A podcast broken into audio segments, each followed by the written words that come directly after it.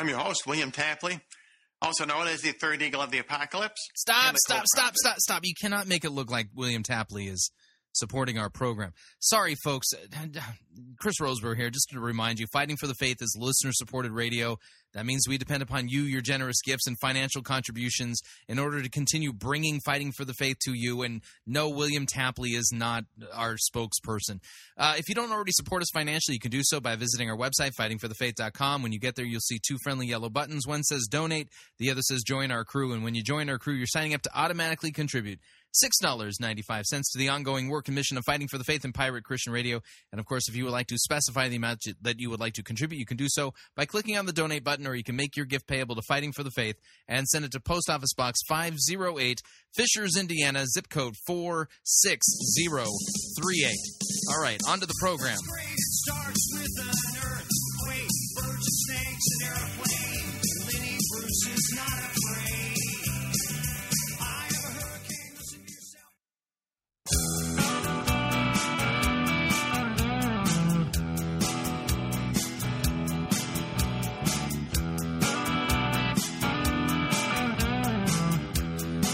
It's time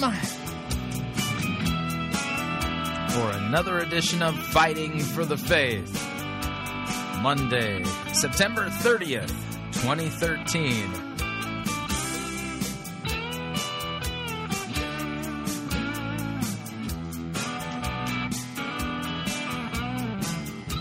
I don't even think we're going to be easing into this week. Going to be engaging in a little bit of a thought experiment here today. Come on, one of my thinking out loud episodes. I'll explain in a minute. Thank you for tuning in. You're listening to Fighting for the Faith. My name is Chris Roseborough. I am your servant in Jesus Christ, and this is the program that dishes up a daily dose of biblical discernment, the goal of which, help you to think biblically, help you to think critically, help you compare what people are saying in the name of God to the Word of God. No shortage of crazy things being said out there. We slow down, stop, and open up our Bibles and check to see if what we're being taught is actually what God's Word says when we read it in context, when we are rightly understanding it, or if what we're being fed is a bunch of verses ripped out of context to create the false impression that the Bible teaches a particular theology. Case in point, how do I set this up today? The case in point is this. Today, I'm going to engage in a little bit of a thought experiment with one exception, okay? And let me put it this way. There's something that's grinding in my brain, and I'm going to be soliciting your feedback. Of course, I always solicit your feedback, but I'd like you to think along with me today. Just so you know, the purpose of the William Tapley segment today, it's more or less going to be something of comedic relief, if you would. So let's talk about what we're going to be doing today. We're going to have we've got an update from William Tapley, the Third Eagle of the Apocalypse and co-prophet of the end times. And sometimes I feel like we put him in here because he provides a little bit of a chuckle, which in some cases helps us from, keeps us from losing our minds. I think the humor is an important thing from time to time, and sometimes I think William Tapley just does a fantastic job of providing us with a little bit of comedic relief. And, he's one of these guys that, because he takes himself seriously and the things that he says are so preposterous, it's easy to it's easy to see where the problem is. And unfortunately, there's a lot of people who engage in the same kind of nonsense that William Tapley does, but William Tapley doesn't have their charisma or their chops. And so, in a sense, he provides a little bit of comedic relief. But we're going to be listening to a portion of a video where he's claiming that there's prophetic significance in the latest James Bond movie, which I think came out, a year ago? The name of the movie is Skyfall, and apparently there's Russian President Vladimir Putin is supposedly prophesied in the movie Skyfall, which kind of begs the question. If Putin is prophesied in Skyfall, how is that possible since Putin came on the scene long before the movie Skyfall came on the scene? Yeah, it's just sometimes you ask the questions and the answer is just anyway, they leave you just scratching your head.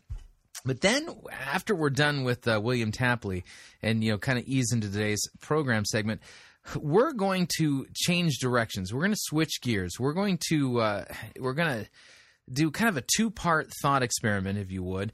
And we're going to head up to Wooddale Church up in the Twin Cities area, and we're going to listen to a portion of a sermon preached by a guy by the name of Dale Hummel. I think he's the gentleman who has succeeded Leith Anderson up there at that congregation. And, of course, Leith is one of the major guys on the ground floor of the whole seeker-driven, purpose-driven movement. And we're going to be listening to a portion of a sermon that he preached about having personal dreams and visions for your life. Now, if you've listened to this program for any length of time, then you know that we're constantly going after the false teaching and Bible twisting in the purpose-driven movement. And there's a false theology that's associated with this, and sometimes you can see it really clearly. And I what I want to do today is I want you to see what I'm seeing and then get your feedback, because I'm trying to wrap my head around this.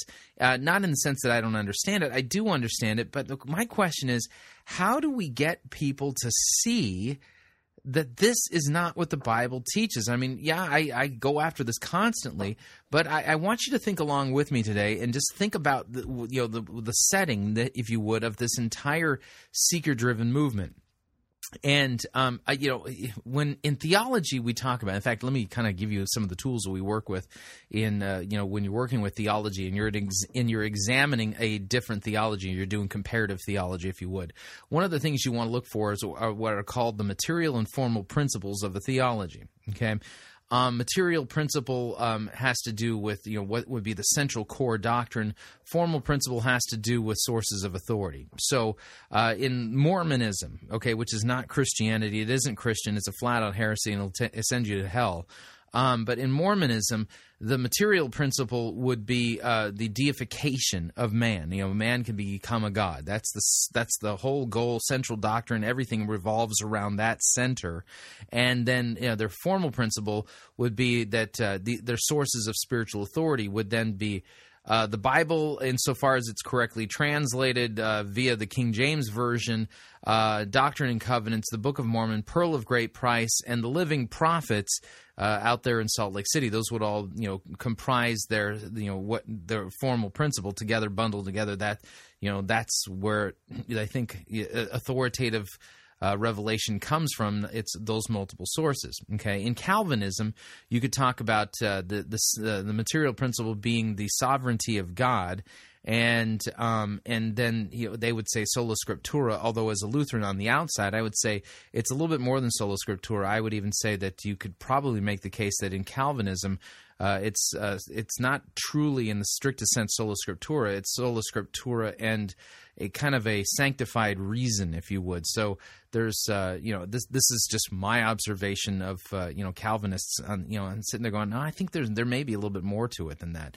Within within confessional Lutheranism, the material principle would be justification by grace alone through faith alone, and the material principle is sola scriptura, or formal principle is sola scriptura. You get what I'm saying? But when we look now at the seeker-driven movement, there is this thing that I'm wondering if it's sitting at the center of their theology, because everything seems to gravitationally spin around that thing. And it's this idea that God has some hidden vision, dream, purpose for your life. It's this weird thing, because obviously this is, nowhere in Scripture is this doctrine laid out clearly. But I'm beginning to wonder if the center of gravity of this whole seeker-driven movement isn't this false notion that God has a secret, adventurous, super big, God-sized dream vision for your life, and it's all about discovering and finding that thing. Through God communicating to you directly, life experiences or whatever. But I'm beginning to wonder if that's not really the center of this particular theology. And if that's the case, I think, maybe the best way to pick this thing apart would be to focus on the fact that that's not the center. That's not the center of Christian sanctification, nor is it the center of Christian theology. But Anyway, so we have three segments that will kind of work together along those lines. First is this, we'll listen to a portion of a sermon from Wooddale Church. Then we'll take a break, and when we come back, we have a Stephen Furtick update. We'll listen to a recent Stephen Furtick sermon called More Likes, and we won't listen to the whole thing, but you can see pieces of this theology working in Stephen Furtick's Narcissus of the story of Jesus's temptation by the devil in the wilderness. It's absolutely fascinatingly bad that he's engaging in narcissistic eisegesis in telling the story about Jesus being tempted by the devil. And again, I think this is just the core center of their theology, and it's a bad center at that. And then in hour number two, we're going to be going to The Orchard up in Aurora, Illinois, and listening to Scott Hodge literally preach a sermon on a documentary about a sushi chef in a Tokyo subway station. And the name of the documentary is Jiro Dreams of Sushi. As I was listening to it, I was thinking to myself, so this is what a sermon sounds like when a pastor's completely given up any pretense of actually engaging in any biblical preaching. It's just anyway, but I think all of these things fit together, but they fit together only if you have a theology where at the dead center of this thing is like kind of a black hole. This black hole of this invisible purpose thing that you're supposed to discover for yourself in your life. And think of it this way. Today's program, I'm inviting you to think along with me. So we've got, a lot of ground to cover. And since we're going to begin with a William Tapley, Third Eagle of the Apocalypse and Co-Prophet of the End Times update, well, I need to do this.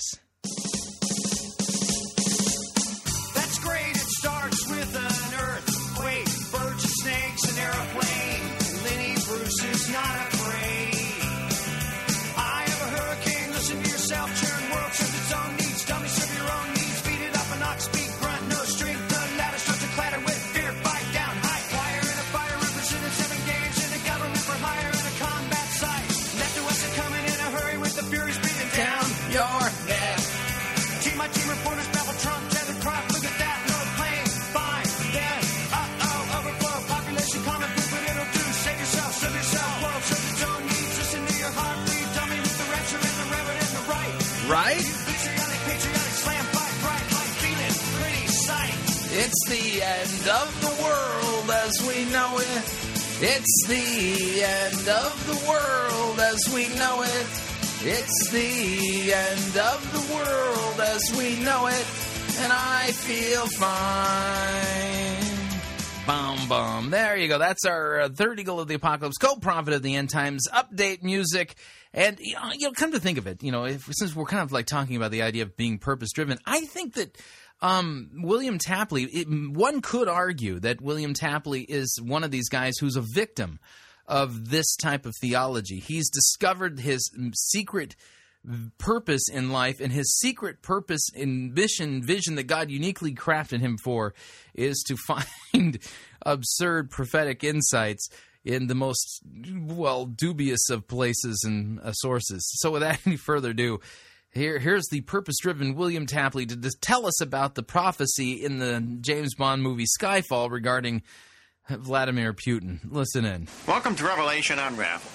I'm your host, William Tapley, also known as the Third Eagle of the Apocalypse and the Co-Prophet of the End Times. Several months ago, when the movie Skyfall first came out, quite a few of my subscribers asked me if I thought it was prophetic.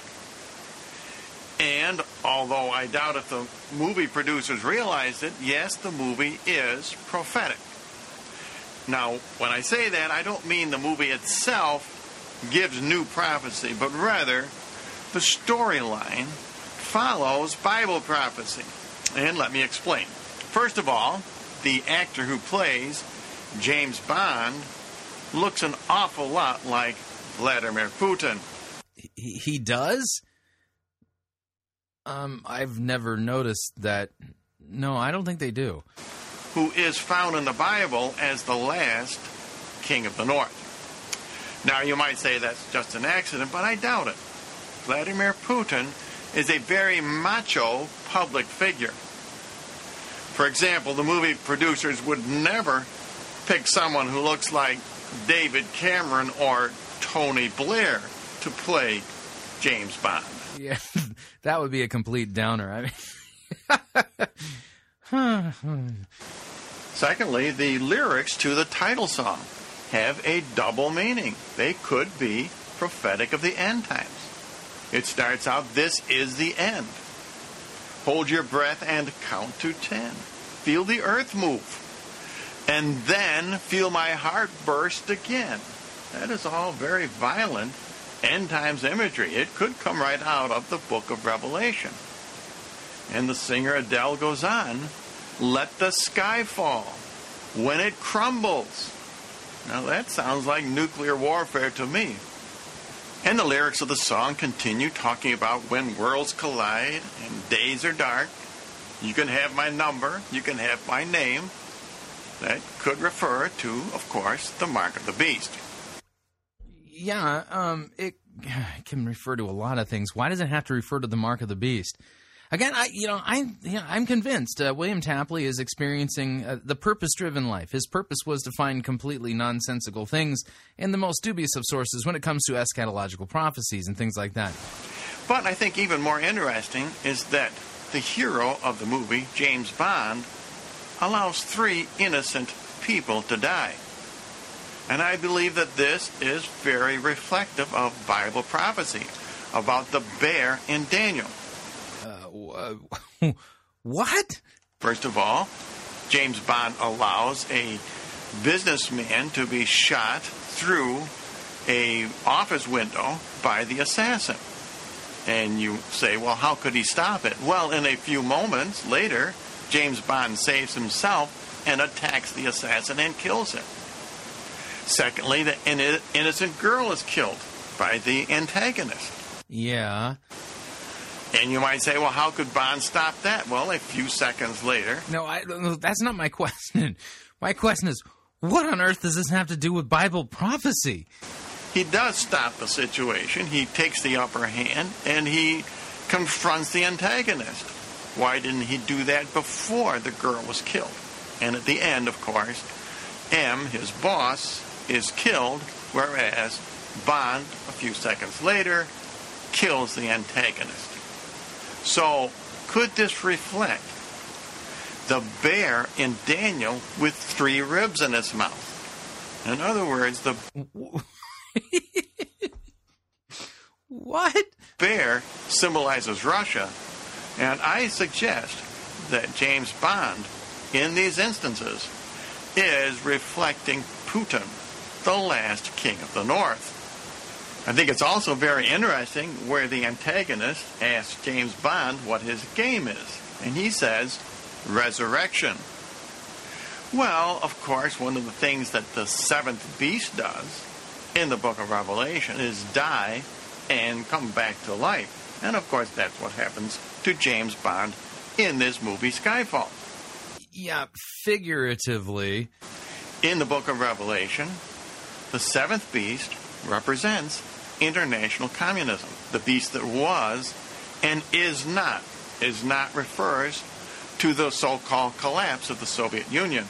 And, of course, this 7th beast, after it collapses, is revived as the 8th and final beast. The one-world communist tyranny. Could James Bond, in the movie Skyfall, dying and coming back to life, reflect what happens to communism in the Book of Revelation? So I'm not sure if the movie producers wanted to make a prophetic movie.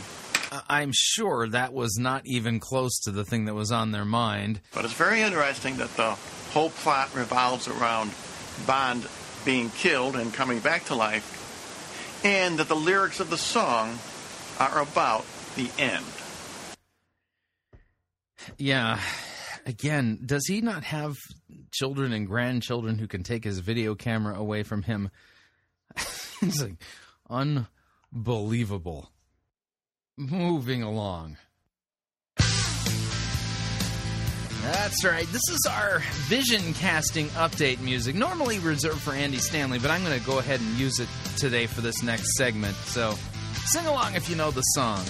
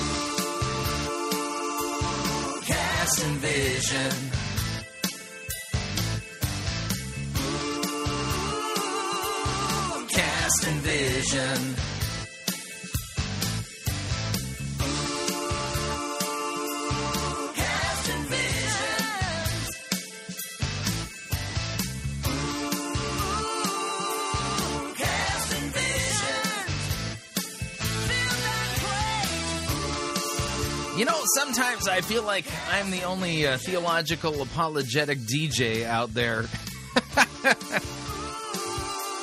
Cast and Vision. That's right. That's Word of Life Fellowship's Los Lobos Ministry Records Casting Vision. Yeah, there we go. All right. Now that's that's to introduce what we're going to be doing here. We're going to be listening to a portion of a sermon from Wooddale Church up in the Twin Cities area by a guy by the name of Dale Hummel. I think he's the gentleman who he's now taken over for Leith Anderson up there. And we're going to be listening to a sermon or a portion of a sermon. We're not going to listen to the whole thing. On new dreams for your life. New dreams, the importance of having a God-sized dream or vision for your life. And, you know, you listen to this, and I hear this, like every single seeker-driven church preaches sermons like this on a regular basis. And it's just assumed that the whole purpose of the Christian life is for you to discover some unique, hidden, God-given vision, dream thing that you're supposed to accomplish in your life. And I wanted you to hear Hummel preach about this, so that you can kind of have this fresh in your mind. We'll take a break after, and after that, what we'll do is we'll listen to Stephen Furtick talking about the importance of holiness as he narcegetes the story of the temptation of Jesus from Matthew 4. And this theology is the assumed thing in his sermon that is, again, it's this Where did this come from? Is this just now the assumed idea regarding Christian sanctification as a result of the fact that we've now had over 10 years of exposure to Rick Warren's Purpose-Driven Life book? I mean, what is this exactly? So without any further ado, here is Dale Hummel of Wooddale Church up in the Twin Cities area on the importance of new dreams. Yeah, here we go. As I think about that song, Greater Things Have Still to Be Done, I'm reminded that that requires having a God-given vision, doesn't it? And as we think about that, I am reminded of a man by the name of Norman Vaughn. He was born in 1905, and he died in the year 2005. He lived 100 years. But he lived 100 amazing years. The man was an adventurer. And I just wanted to highlight a few of his many achievements, his many adventures. In 1928, for instance, he went with Admiral Byrd in the expedition to the Antarctic that you may be familiar with, have read about. And he was the dog handler, and he drove those dogs and that sled 1,500 miles throughout the Antarctic, collecting scientific data. Let's move ahead. He had many other adventures, but let's move ahead and get past his 70th birthday. After he turned 70, he did the Iditarod, the 1,100-mile race, 6 different times. Can you imagine that? After the age of 70? I mean, maybe once. So can I ask the obvious question? Is it that God is calling me to a big vision for my life, and that could possibly include racing in the Iditarod after the age of 70? I hope to be dead by then. But 6 times you do the Iditarod? And then a few weeks before he turned 89 years of age, he and his wife went back to Antarctica, and they summited Mount Vaughn, named after him by Admiral Byrd. They summited 10,320 feet. The video of it's incredible. Here's this. Can I just say, so what? I mean, what does this have to... So God is calling me potentially to an adventurous lifestyle where I could summit a mountain named after me because of my adventuring prowess. You know, that's not going to happen. This elderly man, almost 89 years old, standing on top of the bottom of the world. Pretty incredible. And then at the age of 96, he carries the Olympic torch. And before he dies at the age of 100, he's planning another adventure in Alaska. When I grow up, I want to be like Norman Vaughn. How about you? His motto was pretty simple. His motto in life was, dream big and dare to fail. Let's say it together. Dream big, dare to fail. Now, I'm old enough to have grown up in churches where when people would repeat back or they would engage in some kind of, where the pastor would say something and then the audience would say their part, normally they were working through like Psalms or something like that, or, taking portions of Scripture. The pastor would read a portion and then the congregation would read a portion. And now we have, rather than, reciting the creed or working through a passage together with a congregation, now we're having a Christian congregation repeat the words, dream big and dare to fail? What does this have to do with Christian sanctification? What is this? Have you ever done that? You ever dreamed big, dared to fail? Some of you have. Some of you have been on that adventure, that exciting journey with God. Okay, Mr. Vaughn, when he dreamed big and dared to fail, you talked about racing the Iditarod. Did he do that with God? He summited a mountain named after him in Antarctica. Was that something that God put in his heart that he would dream big about? I mean, huzzah, yay. He, I'm looking at stuff like that and going, well, the thing I'm called to do as a Christian is to proclaim repentance and the forgiveness of sins to all nations, to make disciples.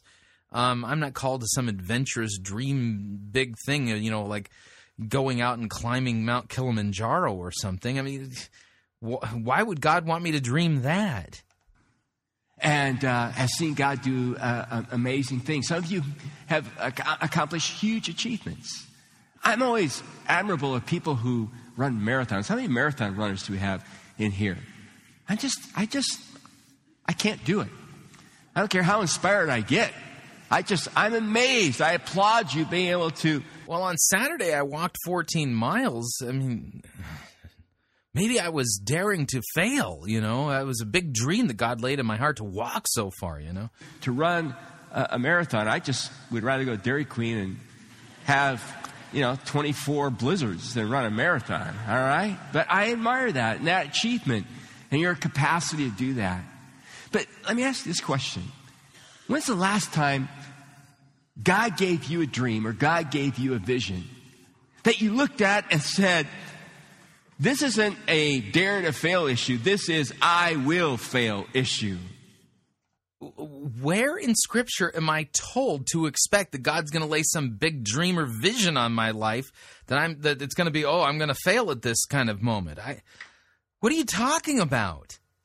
And yet you mustered up the God-given faith that you put in your heart, and you went after it, and you experienced God in an incredible way. And when you look back, you were absolutely amazed what God had done. So you experienced God in an incredible way because he put some ginormous, adventurous vision on. What if you just want to live like a normal, everyday life? You want to be a mommy or you want to be a good husband and father. I mean, take your kids out and, and work with your son on his baseball skills. So teach him how to throw a curveball or something, or maybe a cutter. What's wrong with that?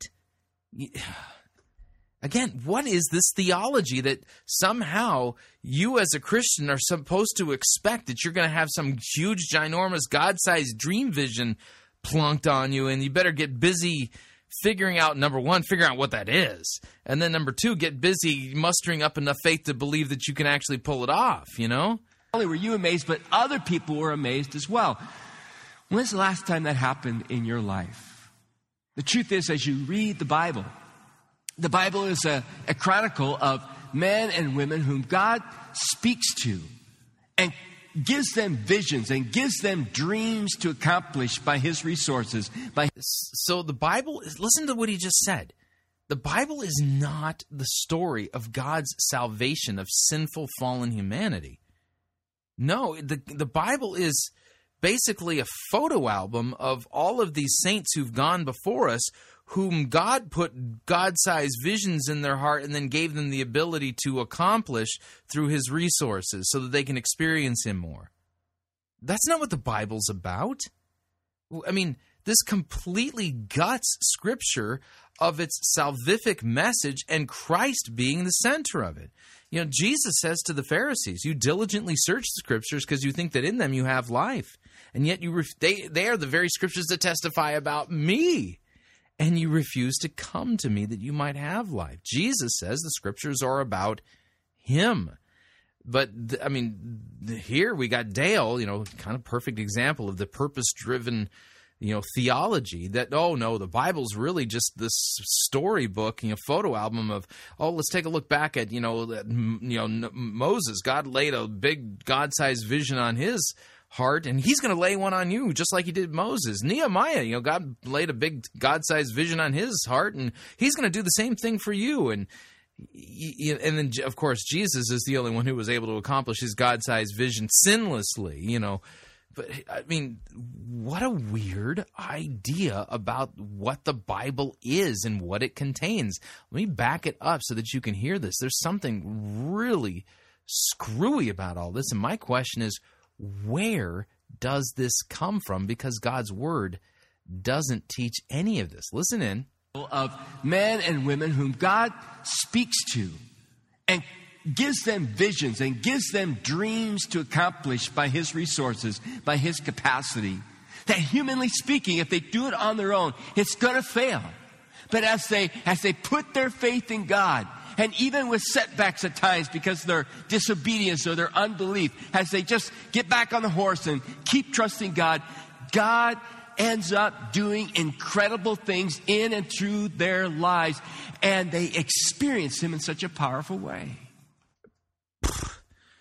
So if you want to have like the ultimate experience of God, you got to first of all ask God to give you one of these God-sized dreams, and you know that's so huge you couldn't accomplish it. And notice there's another aspect to this theology, that somehow this is an instrumental part of proving the veracity of the Christian faith. You know, it's so that, you know, when somebody looks at your life and goes, "Oh my goodness, how did that person accomplish that?" Well, they couldn't have accomplished it without God. Therefore, that means God's with them. I better become a Christian. This becomes now like a hinge point regarding evangelism. So if you don't have some huge God-sized vision dream that God's accomplished in you that you could have never accomplished on your own, you know, you don't have a very compelling story to tell people regarding Christianity. They're probably not going to want to be Christians either.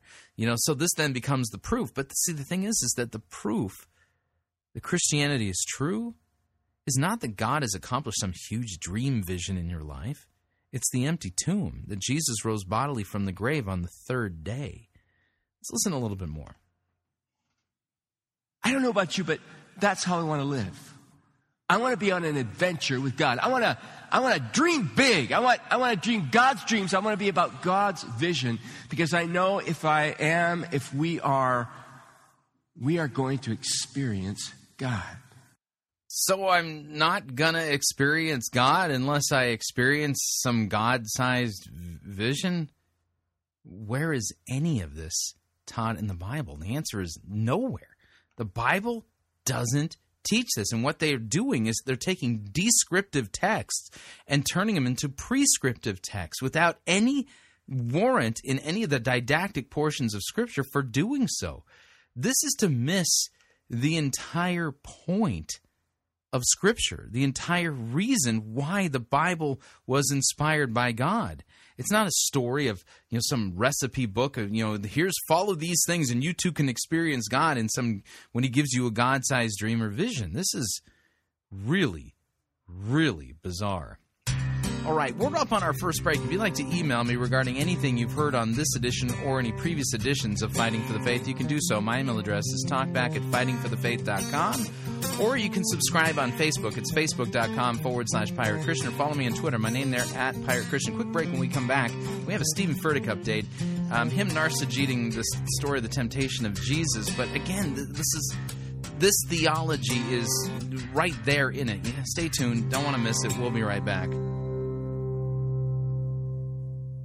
No itching ears are scratched here. You're listening to Fighting for the Faith.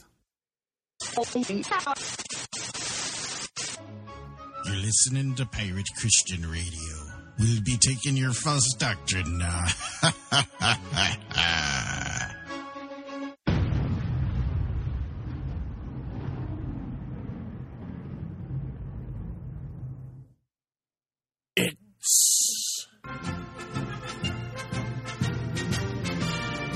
Python's Flying Circus Church.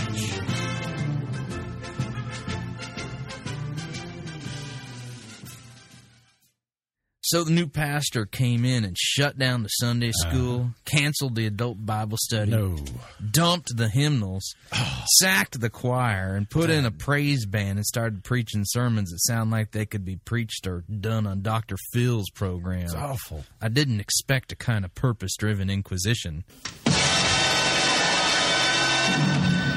Nobody expects the purpose-driven inquisition. Our chief weapon is purpose. Purpose and vision. Vision and purpose are two weapons. Our purpose and vision and ruthless relevance are three weapons. Our purpose, vision, and ruthless relevance in an almost fanatical devotion to Rick Warren are four weapons. Now, amongst our weaponry are such elements as purpose, vision. I'll come in again. I didn't expect a kind of purpose-driven inquisition. Nobody expects a purpose-driven inquisition. Amongst our weaponry are such diverse elements as purpose, vision, ruthless relevance, an almost fanatical devotion to Rick Warren, and nice Hawaiian shirts. Oh, damn. I can't say it. You'll have to say it. What? You'll have to say what the bit about our chief weapons are. I couldn't do that.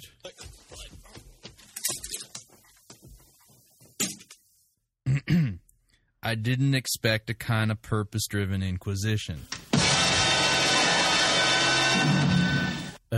No, nobody expects. Nobody expects the purpose-driven Inquisition. I know. Nobody expects the purpose-driven Inquisition. In fact, those who our chief weapons are purpose, vision. Okay. Stop that. Our chief weapons are purpose. Blah blah blah blah blah. Youth Pastor Rick, read the charges. Dude, you're like hereby charged with being divisive and not following our program. That's enough. Now. How do you plead? We're innocent. Ha! Ha! Ha! Ha! Ha! We'll soon change your mind about that.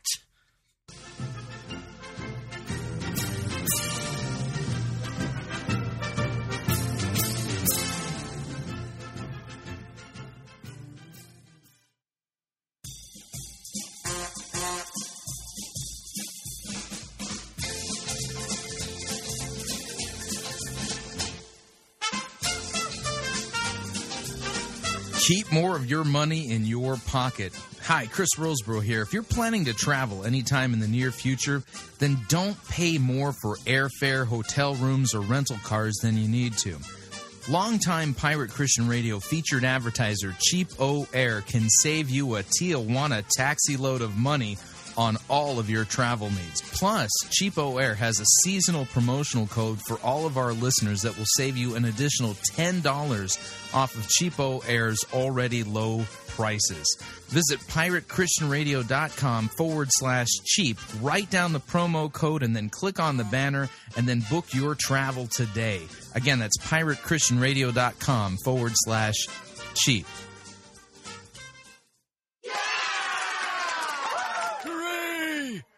That was a great happy birthday song. Okay, Charlie. Time to open up your presents. All right, Grandpa. Let's see what we have here.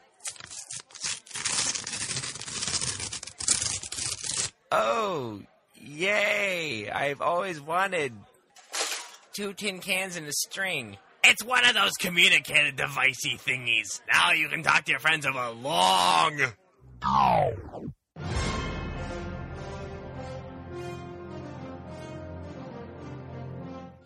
Do not fear, nerds of the world. Never again will you have to deal with poorly made gifts and cheap knockoffs. Just tell your antiquated relatives about Think Geek. At Think Geek, you will find a vast selection of creative and quality products to tickle your every fancy. Celebrate your love of all things nerdy by going to www.piratechristianradio.com/geek. And by clicking on the ad banner, a portion of your purchase will go to supporting Fighting for the Faith and Pirate Christian Radio.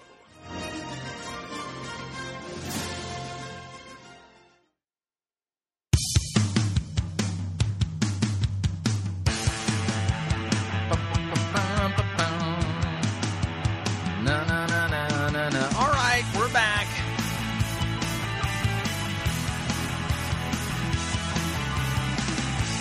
Warning, Christian sanctification is not about discovering some hidden purpose that God has for your life. It's not what it's about at all. Just a reminder, Fighting for the Faith is listener-supported radio. That means we depend upon you and your generous gifts and financial contributions in order to continue to bring Fighting for the Faith to you into the world, and you can partner with us. That's right. This is a partnership. You visit our website, fightingforthefaith.com. Click on one of our friendly yellow buttons. One says donate. The other says join our crew. When you join our crew, you're signing up to automatically contribute $6.95 every month to the ongoing work and mission of Fighting for the Faith and Pirate Christian Radio. It's a great way to support us, and if you'd like to specify the amount that you would like to contribute, you could do so by clicking on the donate button, or you can make your gift payable to Fighting for the Faith and then send it to Post Office Box 508, Fishers, Indiana, zip code 46038. And, of course, right now we're in the middle of our fall bake sale to make up for the summer slump, which we always experience. And we have a dip in our finances during the summer months, and we try to weather it. And then make up for it afterwards, you know, when things get really bad. So, you know, we had a tough summer, and so in order to make up for the shortfall, we're selling a T-shirt. This year we've had T-shirts just like last year made by Pastor Daniel and Mary Price out there in Northwest Arkansas, and you can see the design. There's two colors to choose from, blue and red, and you can get your T-shirt by visiting piratechristianradio.com/bake sale and get your 2013 Pirate Christian Radio T-shirt. It's a great way to support us as well, and let me thank you for your support. We truly cannot do what we are doing here without it. Moving along. That's right, it's a Stephen Furtick update.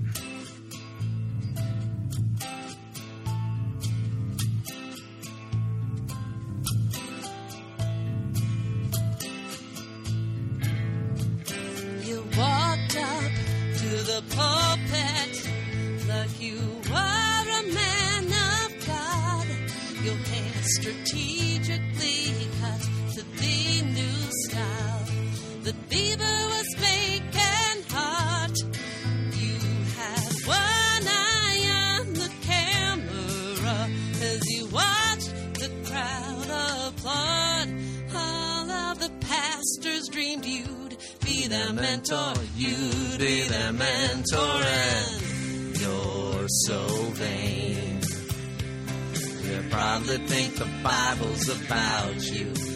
so vain.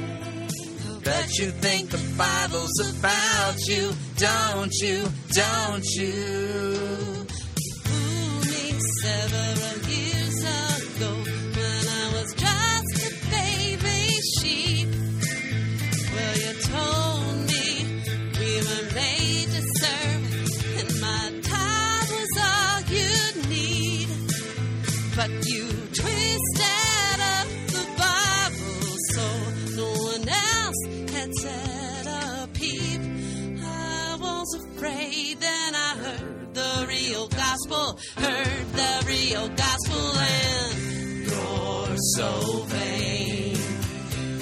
You probably think the Bible's about you, you're so vain.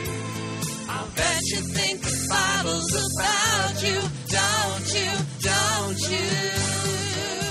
All right, so as promised, we're going to be listening to a portion of a Stephen Furtick sermon entitled More Likes. And this is just convoluted on so many different levels, it's not even funny. But the thing I'm going to be teasing out, if you would, is this assumption that God has some big dream for your life. It's right there in the middle of this sermon by Stephen Furtick. Hang on, I better turn off the music. All right. And in this sermon, aside from the purpose-driven weirdness going on there, you're going to actually hear Stephen Furtick narcissist the story of Jesus' temptation by the devil in the wilderness. No kidding. And it all has to do with the devil trying to knock Jesus off of his purpose. Yeah, just listen in. I want to title the rest of this message, I want to call it More Likes. And if you write that across the top of your page, because I'm going to give you three things to consider today. But the title is More Likes. More Likes. And I'll use as a passage, since we're talking about holiness and since only Jesus is holy, I'll use a passage where Jesus, the most holy person who ever lived, was tempted to abandon his calling, and he was tempted directly by the devil. It's in Matthew chapter 4. Okay, so Jesus was tempted to abandon his calling. All right, let's take a look at the passage first. We'll take a look at the passage first, because obviously I just can't just let that go by without at least taking a look at the passage. And what I'll do is I will let C.F.W. Walther, one of the fathers of the Lutheran Church Missouri Synod, explain to us what's going on in this passage. But let me read the passage. Matthew chapter 4, verse 1, Jesus was led up by the Spirit into the wilderness to be tempted by the devil. Now, I should note here that if you want the fuller context, you have to go into chapter 3 And in chapter 3, you get the rest of the story, as they like to say. And what I mean by that is that in chapter 3, we find out what was going on. In chapter 3, Jesus is baptized by John the Baptist. You know, so and during his baptism, we hear a voice from heaven. So let me go into Matthew chapter 3. I'll start at verse 13 so we have the context of what's going on here. Jesus came from Galilee to the Jordan to John to be baptized by him. John would have prevented him, saying, I need to be baptized by you, and you come to me?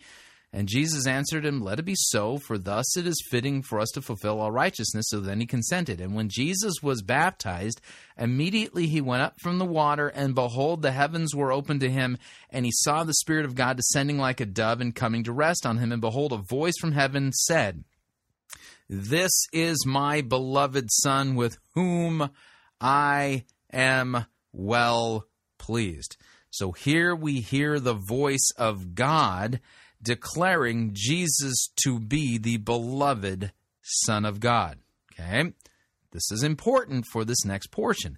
Then Matthew chapter 4. So then Jesus was led up by the Spirit into the wilderness to be tempted by the devil. And after fasting for 40 days and 40 nights, he was hungry. And then the tempter came and said to him, if you are the Son of God, command these stones to become loaves of bread. Now notice, what is the devil going after here? The devil is trying to go after Jesus the same way that the devil went after Adam and Eve, right? Did God really say? You can hear the echoes of the serpent in the Garden of Eden right here. If you are the Son of God, the tempter says. So what's the tempter trying to do? It's to get Jesus to doubt God's word, to doubt the goodness of God, to doubt what he heard God say. So Jesus said, it is written, man shall not live by bread alone, but by every word that comes from the mouth of God. So then the devil took him to the holy city and set him on the pinnacle of the temple and said to him, if you are the Son of God. Here we go again. So no, Jesus isn't being tempted to get off of his purpose, so to speak, although that would have actually been the result of it. But here the devil's going after Jesus to not trust that word of God, right? If you are the Son of God, throw yourself down, for it is written, he will command his angels concerning you, and on their hands they will bear you up, lest you strike your foot against a stone. The devil misquoting Scripture, which is his favorite thing to do. Jesus said to him again, it is written, you shall not put the Lord your God to the test. Again, the devil took him to a high mountain and showed him all the kingdoms of the world and their glory. And he said to him, all of these I will give to you, if you will fall down and worship me. And Jesus said to him, begone, Satan, for it is written, you shall worship the Lord your God, and him only shall you serve. And then the devil left him, and behold, angels came and were ministering to him. So notice that Jesus here does something that no human being has ever been able to do. Go toe-to-toe with the devil and win. And notice, Jesus didn't do this when he was at his zenith in strength. He did this when he was at his weakest, having fasted for 40 days, and he was hungry. Now, Walther writes of this passage. Actually, this is from a sermon of Walther's. And Walther, preaching on this passage, says this, an exceedingly wonderful battle is explained to us in our gospel today. Shortly before, when Christ was baptized, the heavens opened up above him as if they wanted to descend upon the earth, and immediately after his baptism, hell opened up under Christ and rushed upon him with all of its power. How wonderful. The Son of God in almighty power had once cast Satan out of heaven, but here on earth he let himself be attacked by him, let himself be led around, sneered at, and ridiculed. He did not conquer Satan, as he very well could have, by one word of his omnipotence, but by the written word of God. He who is the eternal light battled with the spirit of darkness, the eternal truth with the spirit of lies, the most holy with the spirit of impurity, the King of heaven with the powerless prisoner of hell. The Son of God allowed himself to be placed on the pinnacle of the temple and permitted the tempter to demand that he worship him. What a wonderful battle.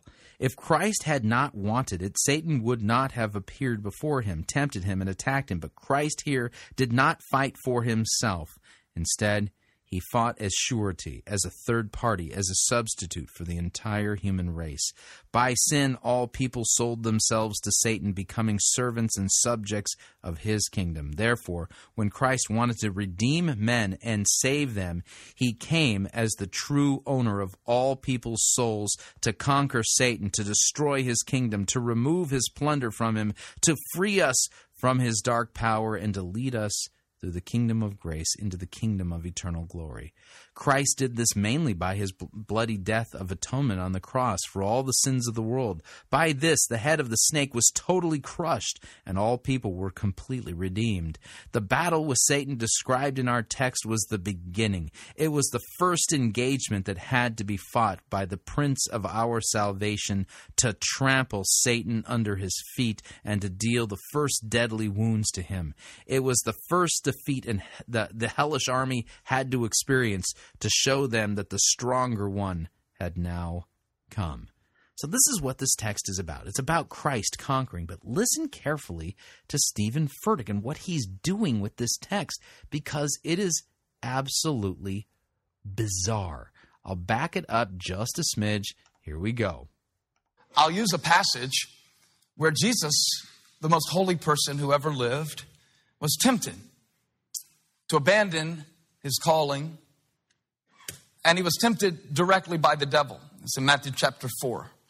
And I'll show you now over the next few moments how the three ways that Satan tempted Jesus not to live a holy life are the same three ways that he tempts us. Uh-huh. So this is somehow about Satan tempting us to not lead a holy life so that we don't experience our purpose. Let me fast forward a little bit in the sermon. We continue. All right. Now, I suggest to you that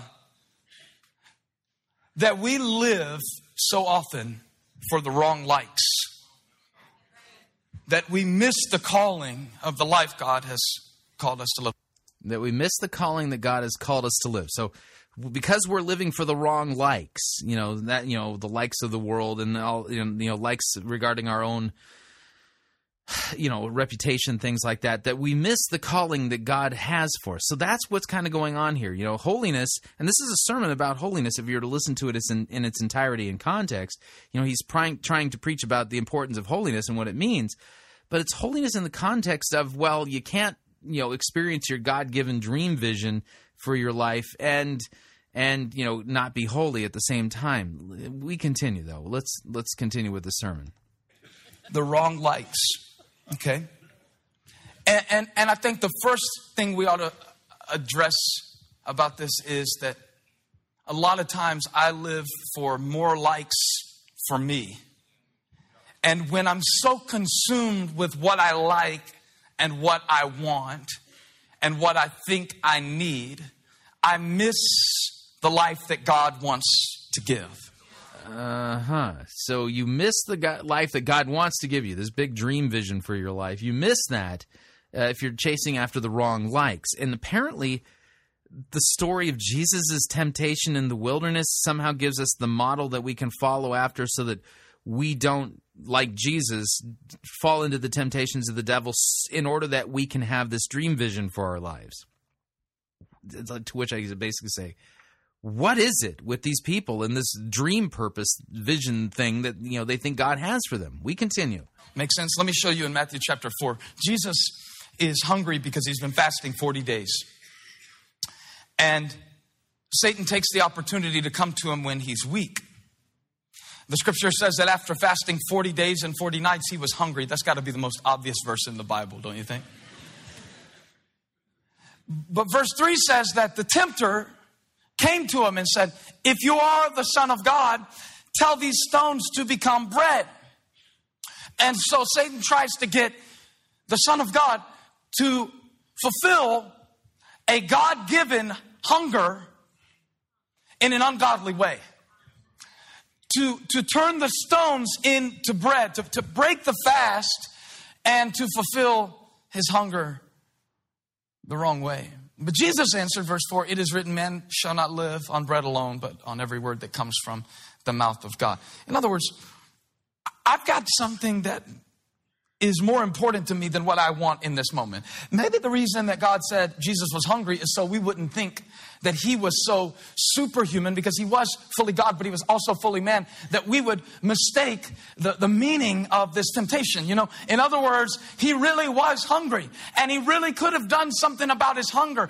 And sometimes you really do get lonely, and you get so lonely that you'll compromise your holy calling just so you don't have to feel lonely anymore, even if it means... Now, did you catch that segue? It happened so fast. I mean, in one breath, he was actually talking about Jesus, and in the next breath, he completely switched the subject to you. You know, if blink and you miss it. This is narcissistic eisegesis. Let me back this up. Listen again. He's talking about Jesus. It immediately switches to you and your ability to fulfill some dream vision purpose thingy for your life. Listen again.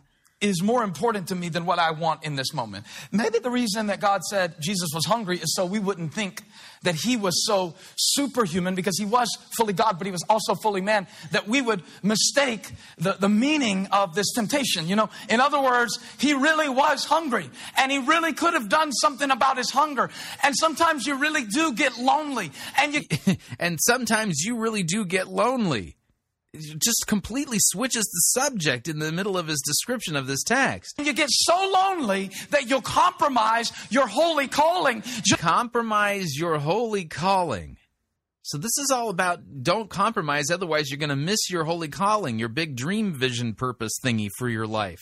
Just so you don't have to feel lonely anymore, even if it means that sexually you have to get way outside of the way God designed it. Because you know what? When it comes down to it, I hate to admit it, but the basic fact of it is I like me some me.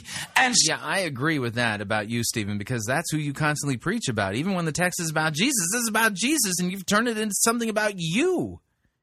Yeah, you definitely like you some you, that's for sure. So often in my life, I miss my holy calling, not because of some complicated thing. There we go again. Let me back this up. Did you miss? Sometimes I miss my holy calling. It's all about some dream vision purpose thingy. You miss it, you know, because what? Listen again. And so often in my life, I miss my holy calling, not because of some complicated thing that I don't understand, but because I don't want to do what God has said to do. I know this is real simple and basic, but somebody needs to say it.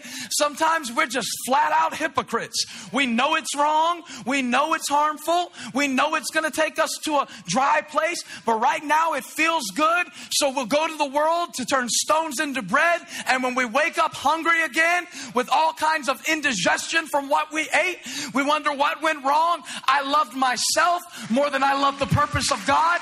And sometimes, hey, let's admit it. And I love myself some more than I love the purpose of God.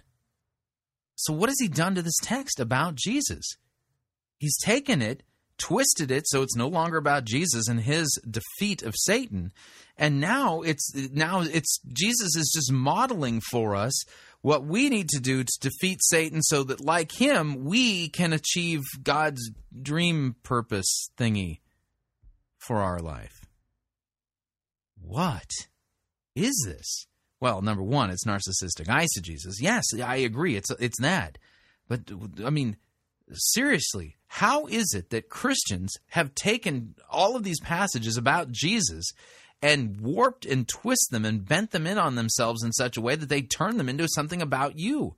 That text is not about you following some plan so that you can cause the devil to flee from you. So like Jesus, you can achieve your purpose, because, you know, Jesus achieved his, and, you know, God wants you to achieve yours, and he has a big dream for you. And so you need to learn, like, you know, like how Jesus did it so that you can achieve your purpose too, like Jesus did. You get what I'm saying? Hopefully I'm not confusing you all, but this is just something that is just utterly disturbing. I think that this is the black hole center of mass and the whole purpose-driven theology, and it's a false center that focuses in on you and your purpose rather than on Christ and what he's done to redeem and save you, a lost, sinful being. All right, we're up on our second break. If you'd like to email me regarding anything you've heard on this edition or any previous editions of Fighting for the Faith, you can do so. My email address is talkback@fightingforthefaith.com, Or you can subscribe on Facebook, facebook.com/Pirate Christian, or follow me on Twitter. My name there, @Pirate Christian. Quick break. When we come back, we're going to be listening to a sermon on a documentary about a Japanese sushi chef in a Tokyo train station, Jiro Dreams of Sushi. I don't know. Stay tuned. Don't miss it. Living a life of purpose can't save you. You're listening to Fighting for the Faith. Pirate Christian Radio Theater presents Death of a Salesman. Are ye a salesman? Why, yes, I am. Can I interest you in some...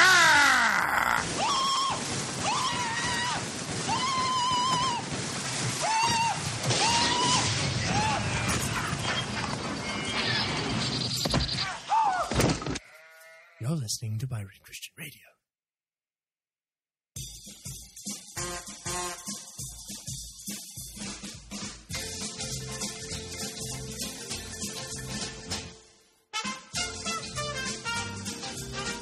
Keep more of your money in your pocket. Hi, Chris Roseborough here. If you're planning to travel anytime in the near future, then don't pay more for airfare, hotel rooms, or rental cars than you need to. Longtime Pirate Christian Radio featured advertiser Cheapo Air can save you a Tijuana taxi load of money on all of your travel needs. Plus, Cheapo Air has a seasonal promotional code for all of our listeners that will save you an additional $10 off of Cheapo Air's already low prices. Visit piratechristianradio.com/cheap, write down the promo code, and then click on the banner, and then book your travel today. Again, that's piratechristianradio.com/cheap. Yeah! Hooray! That was a great happy birthday song. Okay, Charlie, time to open up your presents. All right, Grandpa. Let's see what we have here. Oh, yay! I've always wanted new teeth. Oh, sorry, dear. I seem to have accidentally wrapped my spare dentures. Here's your real present. Oh, look. It's a glow stick. We all know how much you like Star Wars, so we got you one of those lightsaber thingies. Oh, thanks. Ow.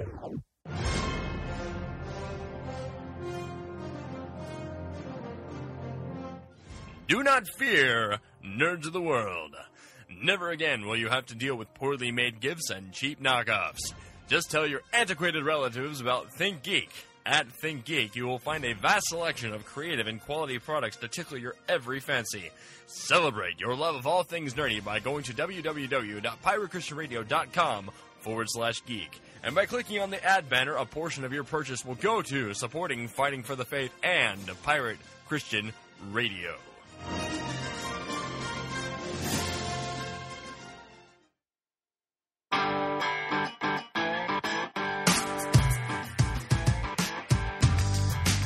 Okay, we're back. Hour number 2 of Fighting for the Faith. Sermon review time? I don't think I've ever heard a sermon quite like this. Can it even be called a sermon? I just don't know.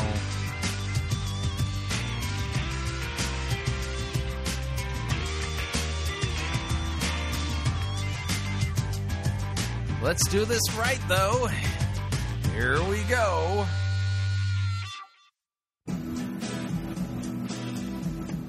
Hey, ho.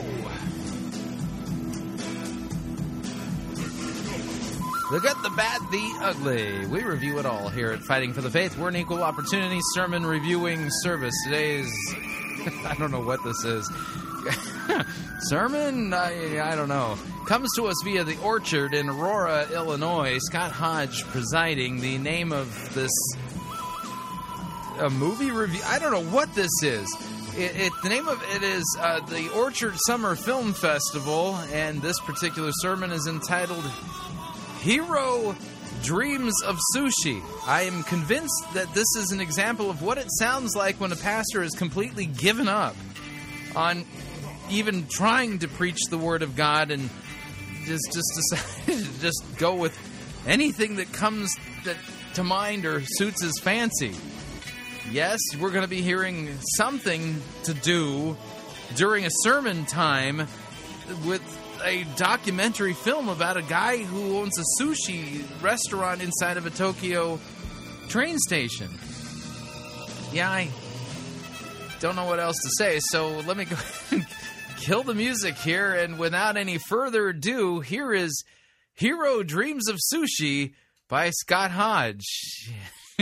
Hang on, here we go. Jiro Dreams of Sushi. I don't know how many sushi fans we have here, but a few. Oh, that's good. If you're not a sushi fan, though, I should warn you that if you watch this documentary, there's a high likelihood that you will actually become converted. Okay, you will want to go and eat sushi after watching this. It's a beautiful. Now this is interesting. I mean, here we have a Christian pastor talking about conversion, not conversion to, you know, from paganism or unbelief to repentant faith and trust in Christ for the forgiveness of your sins, but conversion to being somebody who eats sushi. Okay. Beautiful thing. So anyway, I first saw this documentary. It was about a year ago. And I remember before I watched it, I was sort of thinking to myself, I wonder how much I'm really going to get into this. You know, this movie about, this documentary about some random sushi chef in Tokyo. And so I watched it, and within about a minute and a half of watching this documentary, I realized pretty quickly that this was not just some documentary about some random sushi chef in Tokyo, but rather about something much bigger, something much greater. And as you saw from the preview, it's all centered upon this man by the name of Jiro. So here's the deal: Jiro owns this tiny little sushi bar that's located. And very inconspicuously located, I should say, in the subways of Tokyo. The restaurant has 10 seats. That's it. It has no menus, serves only sushi, and reservations take, well, now, of course, probably about 12 to 18 months before you can get in, if not even longer. It's a pretty big deal. Prices start at around, I think, 35,000 yen, which is, I think, around $360. And so you know, this is quite a place. And then not only that, but it's also rated one of the best sushi restaurants in the world. It has 3 Michelin stars, and that's a huge deal. I mean, 1 Michelin star is a huge honor. So to have 3 Michelin stars is incredible. I mean, you're one in out of about 100 restaurants in the entire world who has the honor of having 3 Michelin stars. And it's all because of the passion of one man who has dedicated his life to perfecting the art of sushi. You know, a man who's so passionate about... Now, this is weird. And the irony here is that we're listening to Scott Hodge. Okay, Scott Hodge is a seeker-driven leader. He's supposed to be a pastor. Okay? That being the case, we would expect that his passion as a preacher, if you would be to perfect the art of preaching God's word. Okay, 2 Timothy chapter 4, the Apostle Paul, writing under the inspiration of the Holy Spirit, tells young Pastor Timothy, quote, I can actually back this up. I'm going to go into chapter 3 and then go into chapter 4. Well, let me do that, okay? Here's what he says. Here we go. Verse 14, chapter 3. But as for you, continue in what you have learned and firmly believe, knowing from whom you learned it and how from childhood you have been acquainted with the sacred scriptures, the sacred writings, which are able to make you wise for salvation through faith in Christ Jesus. All scripture is breathed out by God and is profitable for teaching, for reproof, for correction, for training in righteousness, so that the man of God may be complete, equipped for every good work. So I charge you in the presence of God and of Christ Jesus, who's to judge the living and the dead, and by his appearing in his kingdom, preach the word. Be ready in season and out of season. Reprove, rebuke, and exhort with complete patience and teaching. For a time is coming when people will not endure sound doctrine, but having itching ears, they will accumulate for themselves teachers to suit their own passions, and will turn away from listening to the truth and wander off into myths. So, you know, since Scott Hodge is supposedly a Christian pastor, right, we would expect that if he's going to have a passion for anything, it would be the passion for perfecting the preaching of God's word. That's the irony here, is that this thing that he's supposedly harping on, that the major message of this movie, he's not. He's guilty of not doing it because he's not doing his job. His job's to preach the word. We continue. About and so devoted towards what he does that he actually oftentimes jumps out of bed in the middle of the night after having dreams about how to make even better sushi. Thus the title of the film, Jiro Dreams of Sushi. It's a pretty remarkable story. Let's watch another clip.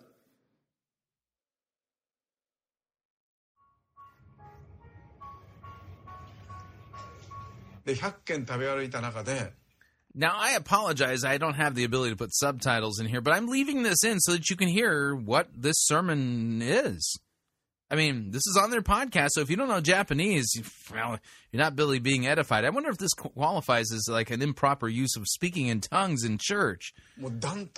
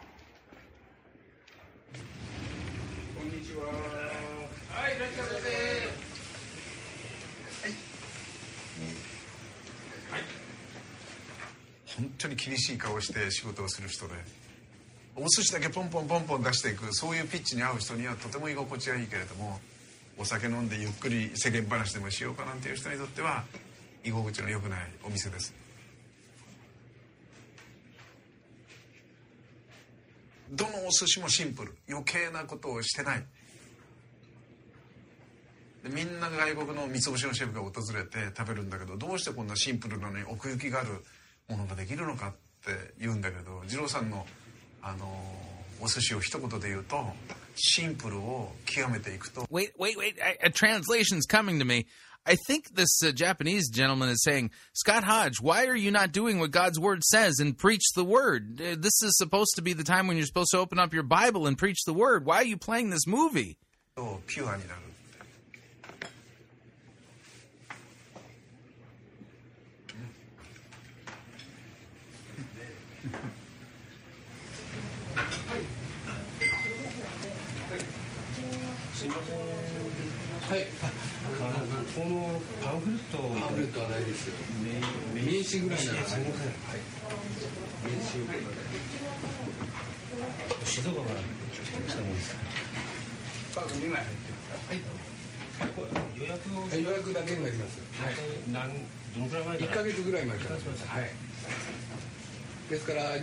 Just remember, this is sermon time at the Orchard up in Aurora, Illinois.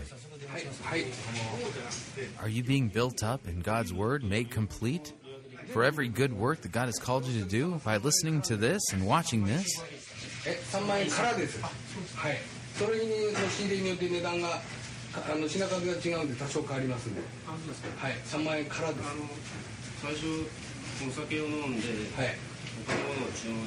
I mean, next week he should probably be giving fashion tips from Cosmo magazine. It's just as good as God's word, right?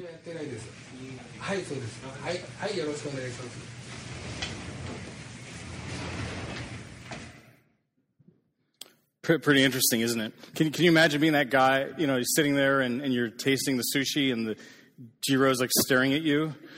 It reminds me, my wife and I were in Chicago eating at this French Vietnamese restaurant one time, and the chef comes to our table and says, hey, compliments to the house, and it's this thing called sweetbreads. And this is not bread, okay? You can look it up later. It's something else. And I have this horrible gag reflex, like awful, okay? And no, I'm not kidding you. Like even sometimes just very minor things. And so, you know, we're sitting there at this table, and we're trying these sweetbreads, and I put one in my mouth and I start to swallow it and it doesn't quite make its way down. And my wife sees me like with this look on my face and she goes, "No." No. And all of a sudden the chef is starting to come. She's like, "Chef is coming, swallow it. Swallow it, Scott. It's all mental." And I'm like, "Oh, God." Actually, right now, my gag reflex is being active. So anyway, let me just take a deep breath, meditate here for a second. Lots we can learn from a movie like this, from this film.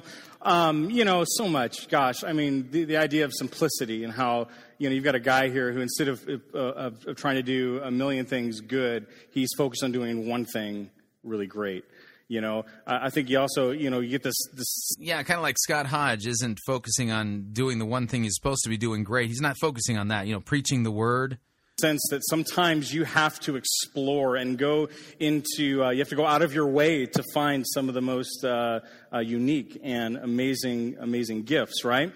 But out of all of the different lessons, I think if there's one thing that is probably most evident in this film, it is I think without a doubt this amazing amount of dedication that we see in this 85-year-old man named Jiro. If only Scott Hodge had that same amount of dedication to preaching the word. I mean, what a difference that would make, don't you think? Amazing. In fact, in Jiro's own words, he says this: once you decide on your occupation, you must immerse yourself in your work. You have to fall in. And Scott Hodge, I mean, his occupation is pastor. He hasn't immersed himself in the job of preaching the word. Weird, huh? It's just... these kind of sermons just ring so hollow when you think about the irony of what's going on in them. In love with your work. Never complain about your job. You must dedicate your life to mastering your skill. That's the secret of success and is the key to being regarded honorably. Man, and he shows us. I mean, this immense amount of commitment, of discipline, of mastery, of consistency. I mean, it's impeccable. What comes to mind is a passage of Scripture found in Colossians chapter 3. The Apostle Paul, he says to us today even, he says, look, whatever it is you do, do it with what? What does it say? All of your heart. Yeah, and you're a pastor. Your job is to really preach the word. We got one verse so far. And really, this is all predicated by a discussion of a documentary on a sushi guy. Whatever it is you do, do it with all of your heart as working for the Lord. Don't do it just for your boss. Don't do it just for your wife, your husband. Do it as unto the Lord. And all of a sudden, whatever it is you're doing becomes like an act of worship, doesn't it? And I think there's no doubt that this man, Jiro, I mean, he is putting his heart and his soul into the work that he has dedicated his life to. And as a result of that, he's become one of the best in the world at what he does. And yet here's the amazing thing. Even at that, okay, even at this place of becoming one of the best at what he does, his journey hasn't stopped. No, his journey continues. In fact, right alongside with this commitment and this devotion and digging his heels in and doing the same thing with great consistency, right along with that is this incredible openness. Right? Is this openness to newer and better ways of doing his work. Work that he's already proven he can do pretty doggone well. Right? There's this openness. I mean, there is a commitment to the pursuit of innovation, to creativity, and the truth that Is Jiro a Christian? Is the reason why he's such a great sushi chef is because he's a Christian doing all of his sushi making unto the Lord? No matter how good you become at whatever it is you do in life, no matter how good, no matter how at the top of your game you become, you must never be satisfied with where you're at. It's like on one hand, there is this it's pretty amazing. I mean, there's this deep commitment, this deep focus, this deep groundedness. And yet there's also this extremely open flexibility and willingness to grow and to learn and to be changed. And I'll tell you what, when I take a step back from this film, what I see is a pretty powerful metaphor for what our lives really ought to look like as well. I mean, a life that on one hand... Really, if that's the case, then isn't the whole point of the movie is all about how he does this under the Lord, right? And is very committed and very focused and disciplined and consistent. And we're in it for the long haul and we're committed to it. And yet a life that at the same time is also extremely open to learning and discovering and innovating and growing and changing and finding new and better ways to do whatever it is we do in life and in the kind of even just in how we live, period. And yet the crazy thing is like that can sound really good in a sermon, or that can sound really good on paper. But you know that is a place, I mean, to really, I guess you could say, sit in the midst of that place. It's a place of great tension. It's a lot easier said than done, right? I mean, I think probably for most of us, depending on how we're wired, we probably would say that we lean a little more towards one side of the equation than the other. Right? Perhaps some of you're here and, this whole idea of being committed and focused and consistent and in it for the long haul, you feel a little bit of anxiety with that. Right? And then the idea of doing the same thing over and over for 75 years, right? You start having heart palpitations, right? And how many of you would say that's kind of you? It's a little bit like this idea, don't lie, because I got my hand up right now, right? You kind of are you kidding me? God, I think that it would be miserable. Same thing for 75 years. Whew. Right? And then on the other hand, probably a lot of us would say, no, I'm probably a little more wired to naturally have that consistency and that stability and that commitment. And for you, maybe the challenge is this whole idea of change. All right? And so it's not that you don't like the idea of change. You like the idea of change as long as you don't have to change. Right? Isn't that funny? Well, I love change as long as I don't have to change. As long as it's everyone else around me changing, right? I like the idea of change. If it's my husband changing, if it's my wife changing, if it's, right, someone else. How many of you would say, though, change is a little bit of a challenge for you? You're the same ones who sit in the same chairs, in the same sections, every freaking weekend, right?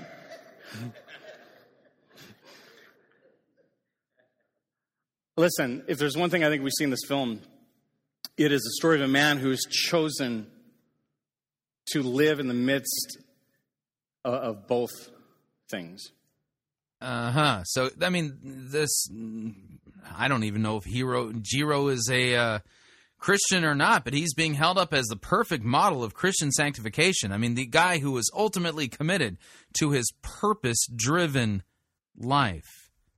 Which is the reason why, of course, he can be held up in a purpose-driven church as an example of somebody to follow, even though there's no mention of his faith or trust in Christ for the forgiveness of his sins, because this is a guy who discovered his purpose and then went after it with consistency and tenacity, and he has achieved it.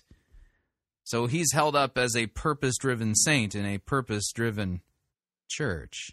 We continue.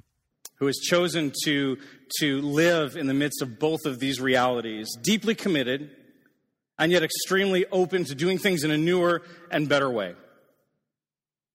Now, this last week, as I was thinking about this talk and had just watched this movie again, and at the same time, I just happened to be reading a book about the Benedictine monks.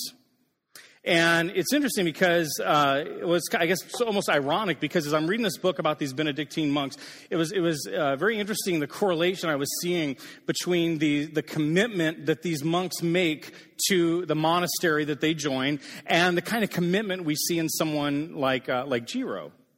I mean, so for example, what I mean by this is, let's take the Benedictine monks for a second. Okay, you've got this group of people who, when they make a commitment to join a monastery, it's a very deep commitment. And so what they do is they're making this commitment, this promise to live according to what's known as the Benedictine way of life. And it consists of three primary things: obedience, stability, and conversion. Obedience. So now we're holding up not just a sushi chef. Now we're holding up monks. Roman Catholic Benedictine monks up as an example of living the purpose-driven life.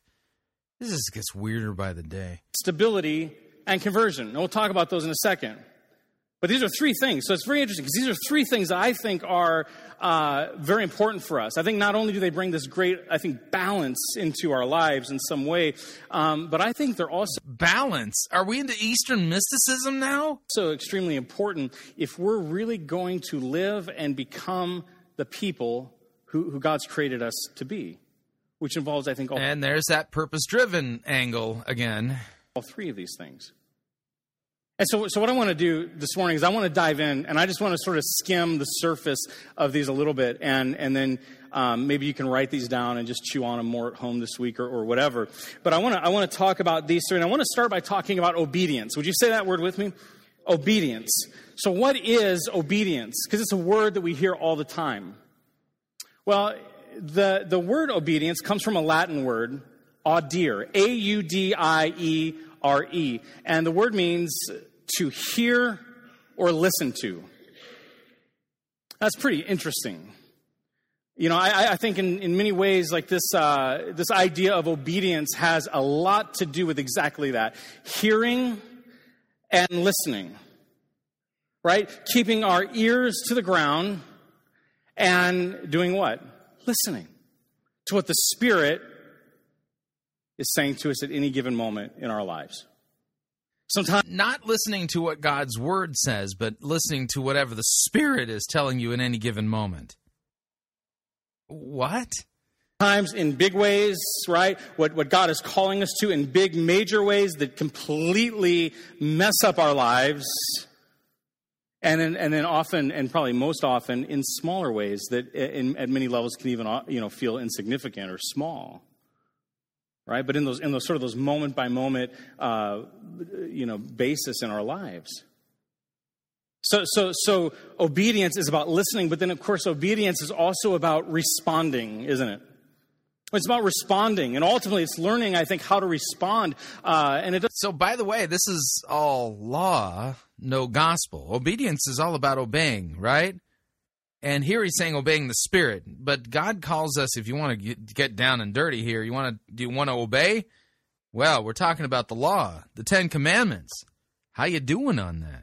Sometimes it takes time to get to this place, but it's learning, I think, to be able to respond at a little bit of a faster rate, right? With a little bit, rate of obedience. Maybe that's a good way of saying it. Like what our rate of obedience should pick up a little bit after time, right? So it's about. So if you're really obeying, you're obeying quicker when God speaks something through the Spirit into your heart, supposedly. Listening to what the Spirit is saying and then being willing to answer with a courageous yes to whatever that is.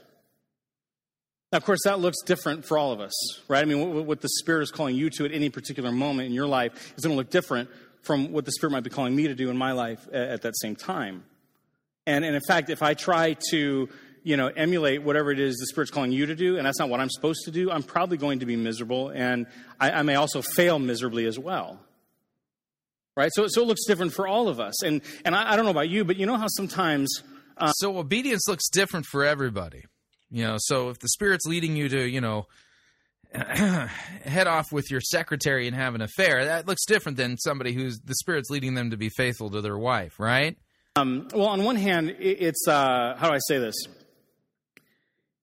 I think it's hard sometimes to look at someone and be able to actually judge or know. Not that you even should. It's really probably a waste of time.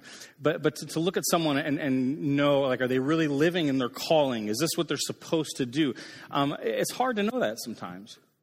But I will also say that there are those moments when you run across someone, you meet someone, or you have an interaction with someone, and you have this incredible sense that, holy smokes, this person is doing exactly what they were put here on this earth to do. You know what I'm saying? Holy smokes, they're purpose-driven. You ever meet someone like that? You see someone do something, you're like, oh my God, like that is amazing. Like they are absolutely called to do this. It's undeniable, right? Because it's so unique. It's powerful. It's great. It's like Jiro. It's like you don't eat sushi like that ever. There's something unique about this. And here's the thing. I believe that there's something unique that God has called each and every one of us to in this life. And in fact, I'll even take that a step further and say that I believe that there is something very unique that you have been put here on this earth to do that no one else is capable of doing in the exact same way as you are capable of doing. Great. You got a verse that says that? You're supposed to preach the word, right? Now, I know that can feel very heavy because, it's like, okay, no problem. Let me just figure that out over the weekend, right? Well, here's the thing. I get that. It's hard sometimes, man. It's hard to know. I mean, do any of you struggle with knowing, like, why am I here, right? I think we all do at times. And so I guess what I would say is I don't think it's... See, my purpose, apparently, who knew? I mean, was to actually correct and rebuke those who are teaching false doctrine and to practice biblical discernment to expose false teachers like Scott Hodge. Wow. I mean, I'm just like hero. It's really necessary to take on that pressure of trying to figure out what it is that you've been put on this earth to do. I think what is probably more important and what is, I think, very necessary is just very simply opening our hearts and being willing to listen and to pay attention to those nudges of the Spirit, the whisper. And where in the Bible does it say I'm going to get nudges of the Spirit that are going to push me into my God-given destiny dream vision thing? Whispers of the Spirit, the still small voice of God in our lives, and to be willing to... Yeah, the passage regarding the still small voice, it doesn't teach that God's going to give me nudges and push me in the direction of my dream vision. That's not what that passage says at all. To have the faith and the courage to say yes to even the small parts of our lives. I mean, see, sometimes we want to figure out, like, what's the big thing, but we're not even saying yes to the small things yet. Right? I mean, we should actually be thankful that God usually starts at the smaller things, because most of us, like, talk about gag reflex, right? I mean, that would kick in heavy on the big things. And it's like, no way, are you kidding me?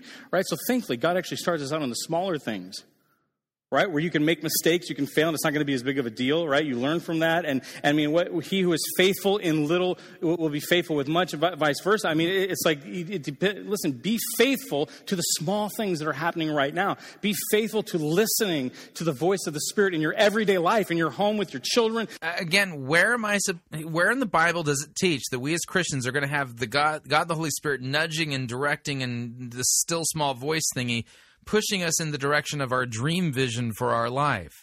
There's no passage that says this. Not one. With your spouse, in your relationships, in your workplace. I mean, it starts right there.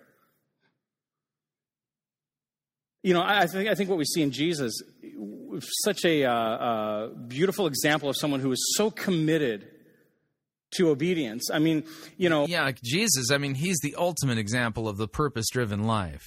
The sense you get was that Jesus was very, I mean, he had this great amount of clarity, I think, as to why he was here. You know, and I mean, and he was clear about it. I mean, he proclaimed it in a pretty straightforward way. And I mean, oftentimes, you know, you'd hear Jesus say things like this. So, for example, John 6:38, Jesus would say, you know, I have come down from heaven not to do my will, but to do the will of the Father. Right? I mean, you talk about, listen, do you want to pray an extremely dangerous prayer? Pray something like this. God, not my will, but yours be done. That's a scary prayer to pray. Not my will, but yours be done. And the weird part about that is that if you go and look up that passage that he's supposedly referring to and preaching about here, Jesus is praying that in the garden, just as he's about to be arrested and then beaten, flogged, scourged, have a crown of thorns stuck into his head, and then crucified. So the not my will, but your will be done is in talking about letting this cup pass from him, because he knows what he's about to suffer. But that was for our sins. It was for our salvation. So, man, this talk about missing the whole point of that passage. That can be a tough one, but I'll tell you, it is the perfect posture for someone who is interested in embracing obedience. Let's go to the next one. So obedience was one. The second commitment that these Benedictine monks had to, that they would make is this thing called stability. Would you say that word with me?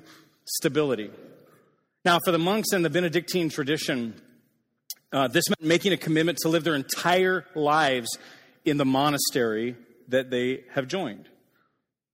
Okay, so the idea is that they don't get up and run away when the challenges and the difficulties come their way, that are inevitably going to come their way as they journey through life, right? They're not going to run away from it. They make this deep, deep commitment, no matter what I am in. It's similar, I think, to the commitment we really ought to make in marriage, right? Or in deep friendships, till death do us part, right? And instead of running away or feeling like after a while, you know, maybe there's some sort of money-back guarantee in this friendship or this marriage. Like, can I trade my husband in for a newer model who doesn't snore, okay? Or so you're describing adultery and divorce, which are sins, right? Christ died for those sins. Whatever, right? But what this means is, like, we stay committed and we work to improve the relationship even when we want to, you know, Forrest Gump it out of there and run the opposite direction. Listen, do you know what I think stability is so good for? And I don't know if you've ever heard of the Enneagram, but I am on the Enneagram spectrum. It's like a personality profile thing, sort of. But I'm a 7, and a 7 is someone who really can struggle with staying put. I know that's hard for you to imagine, right? But in many ways, I think stability can almost be seen as like a... And the reason why he's talking about stability is because the Benedictine monks think this is a very important thing. As an antidote to this continual restlessness of heart and mind that so many of us have. You know, this tendency, I think, to that I think it pushes us to search for new all the time, new experiences, new relationships, new geographical locations or whatever it might be. But whatever we can find that's new that will help us to escape the difficulties and will help us to move out of the place of having to solve problems in places that we can maybe be easier for us to avoid pain in our lives. And the problem is that when we you know, allow this restlessness to take over in our lives, what happens is life itself and the relationships in our lives and even things like intimacy never go to the depths that they were made to go to. And everything, the relationships, the connections, everything stays very shallow and very fragile in our lives. So I think in many ways, like, stability is a good thing because it helps ground us and... Yeah, this is kind of an abstract concept. You got any passages that point this out and really dig deep into this importance of stability thing? And that often ends up, man, when you're grounded, when you dig your heels in and you make commitment, man, it allows you to go some places that a lot of people never end up going. This author named Edward Sellner, he writes about a few qualities of stability, and he proposes that there are a couple... Not one of the apostles, not one of the prophets, just some author, okay. ...arenas of our life that we really ought to be very serious about embracing stability in. One of those is, he calls it a stability of place, P-L-A-C-E. Stability of place. And you know, if you think about this film of Jiro for a second, you know, you've got a guy here who, I mean, they've got 10 seats in his, you know, his sushi restaurant, his sushi bar. Do you realize, like, this guy could so easily change that situation? No problem. I mean, he could, if he wanted to have a 100-seat restaurant, no problem. He could be in the best part of Tokyo if he wanted to be. But what does he do? He says, no. No, I'm staying put. I'm going to stay right here, right? And I mean, I know I could expand. If I wanted to, I could probably do, you know, locations in Vegas and in, you know, New York and all these cities around the world or whatever. But he doesn't. He's committed to that place, which means for him... Yeah, if only the seeker-driven guys would apply this to their way of doing things in church, then we'd get rid of all these multi-sites, right? Staying small. Now, I'm not suggesting that whatever you do in your life, you should never think about expanding it or growing it or whatever. I think that's all fine. But I think there is some really, really good things to learn from someone who intentionally chooses not to expand when they very easily could. You know, I mean, stability. So for us, like, what is that? Well, stability of place. I mean, what about the place that God has put us in this world? Listen, that's been a hard one for me. Those of you who know my story... You know, it's not always been easy for me to embrace the place that God has called me to be. And, you know, so for me, it's meant, okay, I need to be committed to this place, not necessarily this church, but the city overall, the place in life. And so, for example, so for us as a community even, maybe it's about being committed to learning the history of this place, right? Maybe it's about getting to know our neighbors, Right? The tendency might be to, I don't know, I might not be here for long. I'm going to I don't want to establish too many relationships. No. What if it's about getting to know the stories of the people who live in that place, right? And maybe it's about honoring the rituals and the practices that are. Notice he keeps saying, what if it? This has no authority at all because it doesn't actually have God's word as its underpinning. We've heard two verses out of context so far. Woven into the landscape. This fall, we're going to take 3 weekends in a row, and we're going to dedicate those weekends to the exploration of how we as a community can make greater effort and make a more tangible commitment to these type of things right here in our city, in Aurora. We're going to discuss, what does it look like to not just be a church in the city, but what does it actually look like to be a part of what makes the city what it is? So stability of place. And another one that he talks about is stability of community. Would you say the word community with me? Ready? Community. Well, let's just have a real honest conversation about this for a few minutes. Can we do that? I mean, not that everything else was a lie, but that sounds good to say that, I guess. Anyway, community. So this one can be quite challenging. And I think it's challenging because community always involves other people. Right? And anytime there are people involved in anything, there is the potential for there to be a real mess, right? Don't look at me like that. My Lord, you just don't want to agree with me because the mess is probably sitting next to you right now, right? No, I don't know what you're talking about. Keep going, right? No, but any time human beings, someone once said, man, as long as there are horses in the stable, there's going to be poop on the ground, right? It's just inevitable. Now, of course, community takes on a lot of different forms in our lives, a lot of different ways that community shows up, I guess. But one that I think is worth us talking about for a minute is church community. Church community. Now, let me tell you something. I know a lot about church community, all right? I've been around church I call it churchianity. I've been around church my entire life. And I'm going to tell you something. I get it. I get the challenges that community brings. I get it. Totally understand. If you think about it, people sometimes use the phrase church family. That's pretty appropriate. Think about your family. Yeah. Is it leave it to Beaver? Look, think about what are some of the challenges that you face in your family. We all do. People sometimes say, Scott, my family, they're just so dysfunctional. And I say, well, join the club. All of our families are a bit dysfunctional, right? The question is, maybe it's a matter of, levels of dysfunction. I don't know. So what are some of the challenges in your family? Well, there's probably a lot of different challenges, but you know what? You commit to it. You're committed. You stay put, right? Well, but it's not always easy. And I think the same is true for church communities, right? Now, it's not always the case right away. So let's say you some of you who are new to the Orchard, or, if you think back to when you were new to the church, there's always sort of that honeymoon period, right? When you walk into a church and it's wow, man, this place, it's perfect. Well, not anymore because you just showed up. I'm just kidding. Guys, a little slow today. It's okay. No, but right, it's like marriage, right? At first, it's it's good. I got holy goosebumps, right? Holy goosebumps. The music is so good. It's so different from my last church, and man, like the preacher, way better looking than my last one, Woo! Just kidding. But eventually, what happens? Well, eventually, the honeymoon stage starts fading away. Right? And what happens? Well, at some point, your commitment to the community gets challenged by something. Something. Sometimes it gets challenged by people in the community who do or say stupid things, right? They're humans. Humans do that.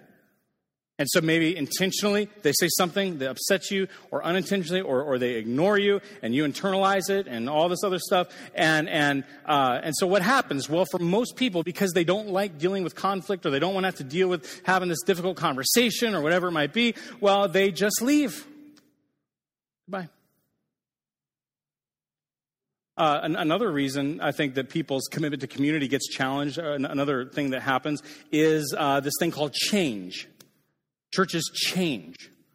Like if you know the story of The Orchard, we are a church that is all about change, right? But sometimes... Yeah, I agree. You've changed Christian orthodoxy into this purpose-driven nonsense, and you've changed using the Bible to just winging it and just preaching on whatever comes to the top of your mind. Those changes are big changes, and they're such big changes that often, once in a while, people will make the decision, you know what? This, I can't align myself with where this church is going, or it's, you know, the values or the mission. I don't know. I just am not connecting with it. And so people will sometimes make the decision to go to another church that they can connect with and grow with, which is oftentimes the right thing to do. We get that. I get that. You know, look, we've experienced that. We continue to experience that. And you know what? We'll probably always experience people at times making that decision to leave. And although it's not always easy, I think sometimes, you know, that's just going to be the way it is. Because, listen, because of the commitment to what we talked about a minute ago, about that commitment of keeping our ears to the ground and listening and saying, God, what do you want to do in this next season? Where do you want to take us? And oftentimes... Rather than putting your eyeballs on the book and reading the book and looking at what God has revealed in his word, you're putting your ear to the ground thinking that God, the Holy Spirit's going to speak to you through the ground? Really? Man, following that and obeying that is going to require change, and sometimes that change might even be big. And you know, the other option is to just stay the same. Right? I mean, the other option is to not lead where you believe God's telling you to lead. The other option is to, you know, just stay the same and eventually become irrelevant and get stuck and eventually become completely ineffective and irrelevant to the community that God has placed you in. Right? But can I tell you something? And which passage says that? Because we're supposed to preach the faith once delivered to the saints. Nothing changes in Christianity. Listen, let me tell you what I think is really, really powerful. I mean, really powerful. And then that is when the commitment that a person makes to community goes much, much deeper than all of the external stuff. Man, listen, it is so easy to make the thing that you buy into things like methods or programs or style of music or all this external stuff. And all of it, though, is subject to change. If a church... Yeah, again, which passages from the Bible teach this? You're just making all these assertions, these unfounded assertions without any biblical backing whatsoever. How do we know this is even true, any of the stuff that you're saying? Looks the same as it looked 10 years ago? Well, guess what? Chances are in 30 years it's still going to look the same. Churches must change. Look, the message, the mission of Jesus does not change. You've changed it. You're not preaching the message of Jesus at all. But the style and all the... I mean, look, we get so confused sometimes in church land about what's really sacred, right? I mean, look, the color of carpet is not sacred. The style of music is not sacred, right? That stuff, God gives us so much flexibility in that.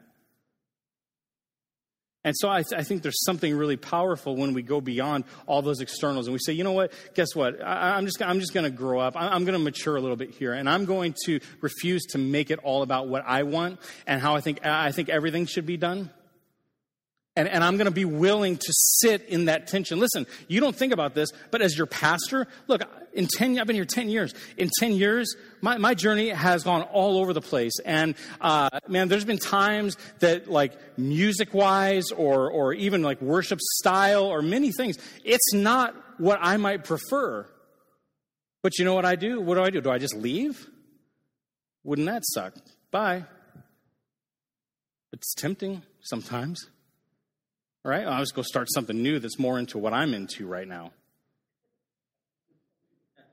But can I tell you something? There's something really powerful about being committed and saying, you know what? I'm going to sit in the tension. I'm going to learn to be okay with that discomfort. And I'm going to remind myself that the purpose of the church goes far beyond personal preferences. And the purpose of the church goes far beyond what I like and what I prefer and what's convenient for me. Why don't you break out the biblical passages that tell us what the purpose of the church is so that we can all see those and you can actually be teaching from God's word so we can see what exactly God has revealed regarding that, rather than just waiting for some prompting in my heart or listening to the ground, expecting the ground to speak to me through the Holy Spirit. And how I think everything should be done and what programs I think we should have or not have. And it goes way beyond whether or not the style of music is my favorite genre right now, or whether or not the teaching is exactly the style of teaching I would like to have, or whether or not Scott uses 9 scriptures in his sermons or 3 scriptures in his sermons, because everyone knows 9. You've only used 2 out of context. This isn't a biblical preaching at all. You are literally disobeying what God commands pastors to do, Scott. Mine makes it way more spiritual, right? Or whether or not the emphasis is on whatever you think it should be on at any given moment, and we go on down the list, right? I mean, listen.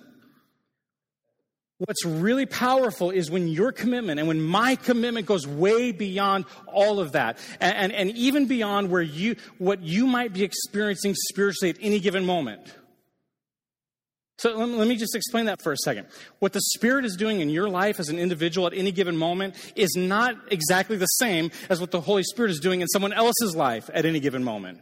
Probably. You got a biblical passage for that, since you're supposed to be preaching the Word? All right, and just because the Spirit is moving that way in your life doesn't mean that there should be this rule that the Spirit should move that way in everybody else's life. Whew. Speaking of Spirit, I'm about to turn Pentecostal right now. That makes some of you nervous. Good.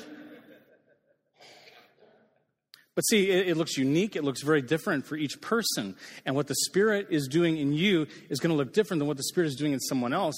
And what the Spirit, and even what the Spirit is oftentimes doing, in the community as a whole. And so what do you do? Can I tell you what a lot of people get tempted to do? And I understand it, because it's a hard tension to live in. But what a lot of people do is, instead of being forced to work within that tension and saying, you know what, no, I'm going to dig my heels in. And very few people are willing to do that. What most people do is they choose not to. And so let's say, the Spirit moves in some certain way. What a lot of people do is go, let me go now uproot my family from the church and go find another church that's more specializes in this form of Spirit. And then what happens, 2 years later, there's another shift that happens, because the Spirit's constantly moving in different and unique ways. So then they uproot themselves again and go to another church for a couple years. And then the Spirit moves again a different way. And before you know it, they're hopping around from one church to another. And none of the family or them as an individual, whatever it might be, they're repeating the cycle over and over and never experience the depth that stability to community can bring. So you better stay put. You got to stay put, because God doesn't want you moving around. Don't be chasing after that Spirit thing. Oh, man, this is so... Basically, he's trying to find a way to lock people in there at the Orchard and not give them any ability to leave on biblical grounds. And so, I guess what I want to do is challenge some of you with this, who have found yourselves in that place. And you've come from another church, and maybe this is like the 9th church you've been at in 3 or 4 years. I want to challenge you to embrace a community of faith, and you know what? Dive in. Okay, find a church whose values you can embrace, whose mission, vision, and all of that. Whether that's here or mission, vision, and values you can embrace. I can only embrace a church that has the same mission that Christ has commanded the church to have, not some willy-nilly Spirit-led, stick-your-ear-to-the-ground kind of Spirit vision thing that a seeker-driven leader thinks came from God. Or somewhere else, but find that place and dive in and commit yourself and commit yourself to a level that goes way beyond all the surfacey stuff. And then in those moments when your commitment is challenged for whatever reason, outside of, spiritual abuse, weird, things, there's sometimes crazy things that happen, and you should run, in those times. But I'm talking about like just preference stuff, right? I want to challenge you in those moments. Dive in deep, stick with it, commit yourself, and work through those challenges. Be willing to have the tough... Now remember, how many passages of Scripture he preaches from on any given Sunday? That's just a matter of personal preference, according to Scott.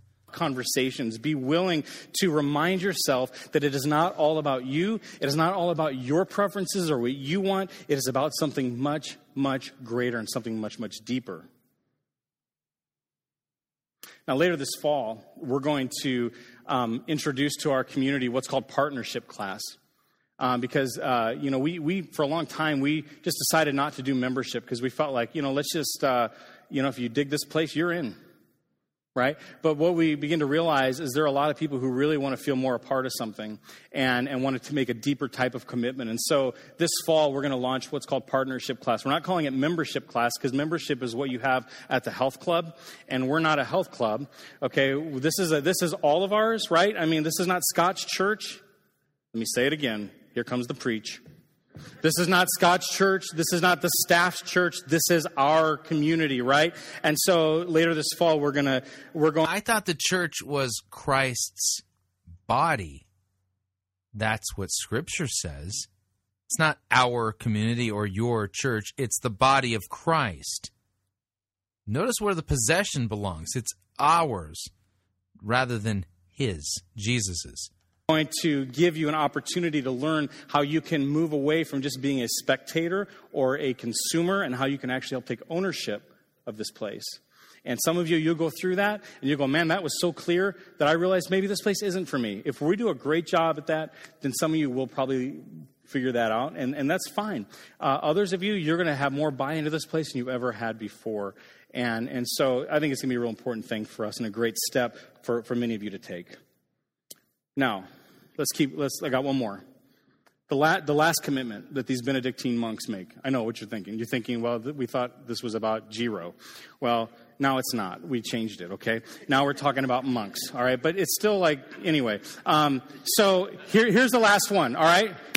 It's called conversion. It's a commitment to conversion. Now, I know what you're thinking. You're thinking, oh, that conversion, because we're in church, we're thinking like converting people to the faith. That's not what this is talking about. What this is talking about, so Jiro is a great example. There, I brought him back in. Jiro is a guy who has made it to the top of his game, yet he is extremely open and willing to embrace the new. That is what conversion is about. It is a commitment to continual growth and continual change in our lives. Okay, it's a commitment to continue taking risks. I don't care if you're 60, 90, 15 years old. I don't care. This is about you are committed to saying, I'm going to embrace change. And I'm going to allow the Spirit to take me and to stretch. Rather than trust in Christ, grasp hold of your salvation, take off the old man, clothe yourself in the new, you're supposed to embrace change. Where in the Bible can I find a passage of Scripture that tells me the importance as a Christian to embrace change? Touch me and to, even if necessary, completely mess me up. And that also means that at times I'm going to stumble and I'm going to fall, and then I'm going to get back up again. I'm going to embrace the new, and I'm going to stay flexible while at the same time being deeply committed in my life. Listen, can I tell you one of the most beautiful pictures of this anywhere is the picture we get in the Scriptures of the early church. I mean, look, I don't think we realize how crazy some of this stuff was.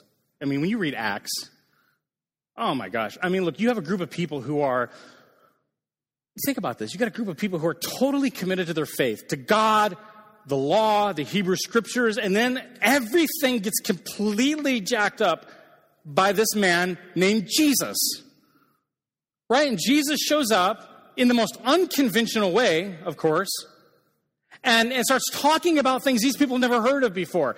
Kingdom of God, this new kingdom, and all these things they never heard about, and they're going, what the heck? This is totally weird. But there's something about it that seems right? There's something about it that seems good, and so they start to embrace it. What are you referring to? Doesn't sound like anything in the book of Acts. Why don't you open up that Bible of yours that's collecting dust and see if we can find out what you're talking about from you actually reading through and preaching through a text. I'm not familiar with this portion of Scripture that you're supposedly referring to. Start accepting it, and then it's like they swallowed the pill on the Matrix, right? And all of a sudden, it's like one thing leads to another, and like the further they get down this thing, the more they begin seeing that, hold on, holy smokes, wait a minute. This thing is way bigger than just about us. And what they begin to understand, whether they like it or not, what they begin to understand is that this message of Jesus isn't just for them. It's for everyone. Everyone. Whoa. And so now, people who were excluded are now included. So what do you do with that? Sounds to me like you've been reading the emergent liberals. You get into tension. And you wrestle. I mean, these are Jewish followers of a Jewish Messiah who live a Jewish life in a Jewish nation, all right? Jewish people who are circumcised, who eat kosher foods, who recite Jewish prayers and go to Jewish festivals. And all of a sudden, you got a bunch of non-Jewish people showing up going, hey, we want in on this. And these are people who don't go, who are not circumcised, who don't eat kosher, who don't dress or talk or live like Jews. And so what do you do? Well, you kind of go, holy crap, like, what do you do with that? Well, we better figure this out. I mean, do you start expecting the non-Jews to start living like Jews? Imagine that. Well, hey, congratulations on your decision to follow Jesus. Now, as a part of your initiation, we're going to need to perform a minor surgery on all the men. Okay? We call that Class 101. Ooh, hey, you know what? Buddhism actually sounds a little more appealing to me right now. I mean, because at least that's all about peace. Whew, right? So what do you do with that? Of course they're not going to do that, right? So what do they do? You'll notice that this is not even approaching a meaningful discussion of what the Bible teaches regarding the distinction between Jew and Gentile and how there's a new covenant in Christianity, and there's now a different way. There's a way for us as Christians to properly understand law and gospel. Yeah, this is no meaningful discussion of it at all. This is more like a stand-up comedy routine without a point. Well, you know what they do? They stay deeply committed to the faith, but they also start wrestling with some really big questions. And they end up forming this committee of people and who go in and they start to think about, talk through it, what do we do? And when they finally come to this decision, you know what they do? They walk out of the building and they don't say, well, thus saith the Lord God, Jehovah on high, we have a declaration. You know what they say? They say, well, it seems to us that this is what ought to happen. What? It seems like, wait a minute, are we even allowed to decide some of these things, right? You know what they were doing? They were wrestling. And the weird thing is that's actually in the written word of God. Notice he's undermining the authority of Scripture here. Wrestling and asking a huge question. What does it mean to follow Jesus at that time and in that place? And that is a question that the church largely has stopped wrestling with. And that's why you have so many people who dislike the church and want nothing to do with the church. Because we've stopped wrestling. We've stopped asking that question. What you have in the early church is a group of people who were deeply committed to the faith, and they were deeply committed at the same time to opening their hearts and being extremely flexible and wrestling in the midst of tension and doing their best to go where the whole... If that's what they were really doing, how come there's no passage of Scripture that actually points out that that's what they were doing? Holy Spirit was taking this whole thing, which was way beyond their control.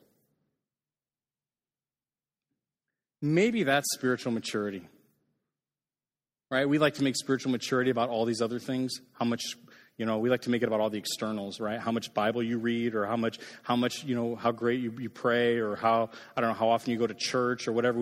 So Bible reading and prayer, not that important when it comes to spiritual maturity. Anyone buying that? All these things, God will pat me on the back and feel better about me. And see, the problem is behavior's easy. What's not easy is letting God do the deep work internally. Right? It's easy to worship Jesus. It is not always easy to follow Jesus.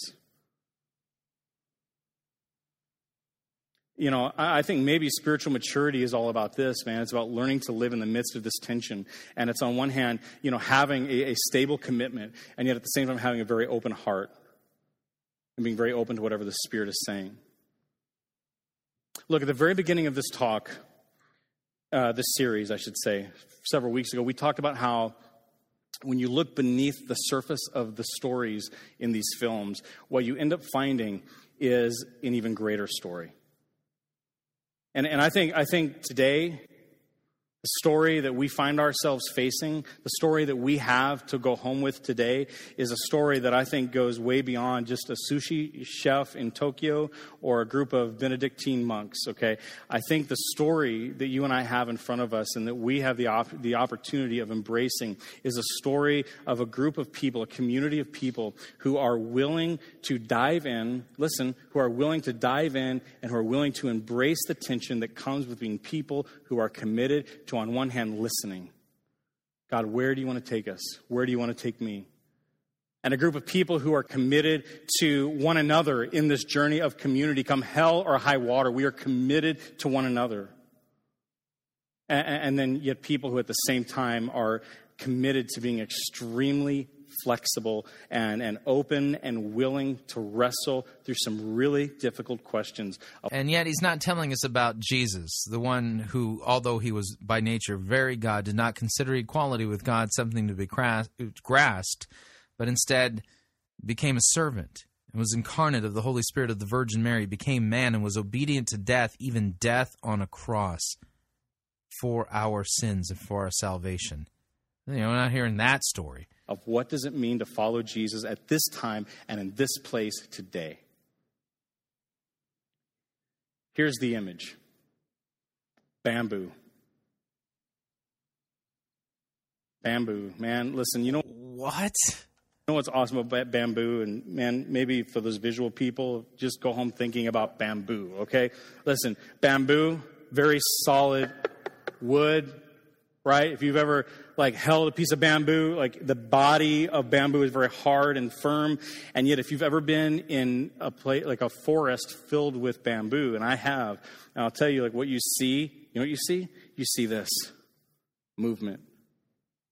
Right? You see a swaying happen with even just the slightest breeze. The trunks firmly rooted, right? Deep in the ground. But yet, at the same time, this extreme amount of flexibility. And you know why there's a flexibility? Well, if you were to saw open or open up, you're just going to do that, right? But if you were to look inside of bamboo, you know what you find? Is you find that it is empty. And I think that is a huge piece of us really living as mature Christians, is emptying ourselves every single day and saying, you know what? Not my will, but yours be done. It's about surrender. It's about letting go. It's about saying, you know what, I'm going to take up my cross daily. And it's not going to today, it's not going to be about Scott. It's going to be, God, about what you want. And so I think maybe the best thing we can do is pray and ask God to just open us up. And to a life that is surrendered. And so, 3 questions I want to leave you with. Here they are. Obedience. The question is this: Am I listening? Not am I reading God's word? Am I listening? Supposedly for the Spirit, out there speaking through the ground and things. Stability. Am I committed?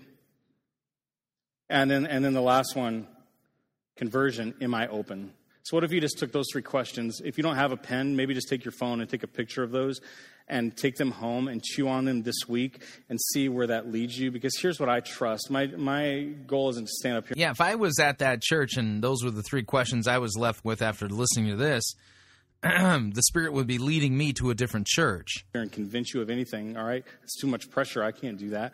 All I can do is say what's on my heart and trust the Spirit to work. So take those. And my guess is if you're anything like me, the answers to those questions, you'll find that there is a lot of room to open up. There's a lot of room to open up and surrender and let God expand you in. And so to close, I'd like us just to take a moment with these questions in mind and just bow our heads together.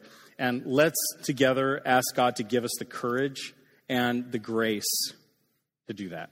Would you bow your heads with me? No, absolutely not. What a debacle. That was horrifying. That was completely vapid, shallow, empty. 2 verses? Out of context? It's it? And all law, no gospel. That wasn't Christian preaching. That wasn't biblical preaching. That message wasn't teaching me anything that God really wants me to know, believe, or do. That was something completely different. False gospel, false message, false center. And supposedly it's all about, well, finding and listening and obeying what God is speaking in the wind or in the earth or whatever, and getting busy doing it so that you can achieve your purpose through stability and conversion, whatever those things mean. Yeah, none of it based on Scripture. This is not, this, that was not a Christian sermon at all. What did you think? If you'd like to email me regarding anything you've heard on this edition or any previous editions of Fighting for the Faith, you can do so. My email address is talkback@fightingforthefaith.com, or you can subscribe on Facebook, facebook.com/Pirate Christian. Or you can follow me on Twitter. My name there, @Pirate Christian. Till tomorrow, may God richly bless you in the grace and mercy won by Jesus Christ and his vicarious death on the cross for all of your sins. Amen.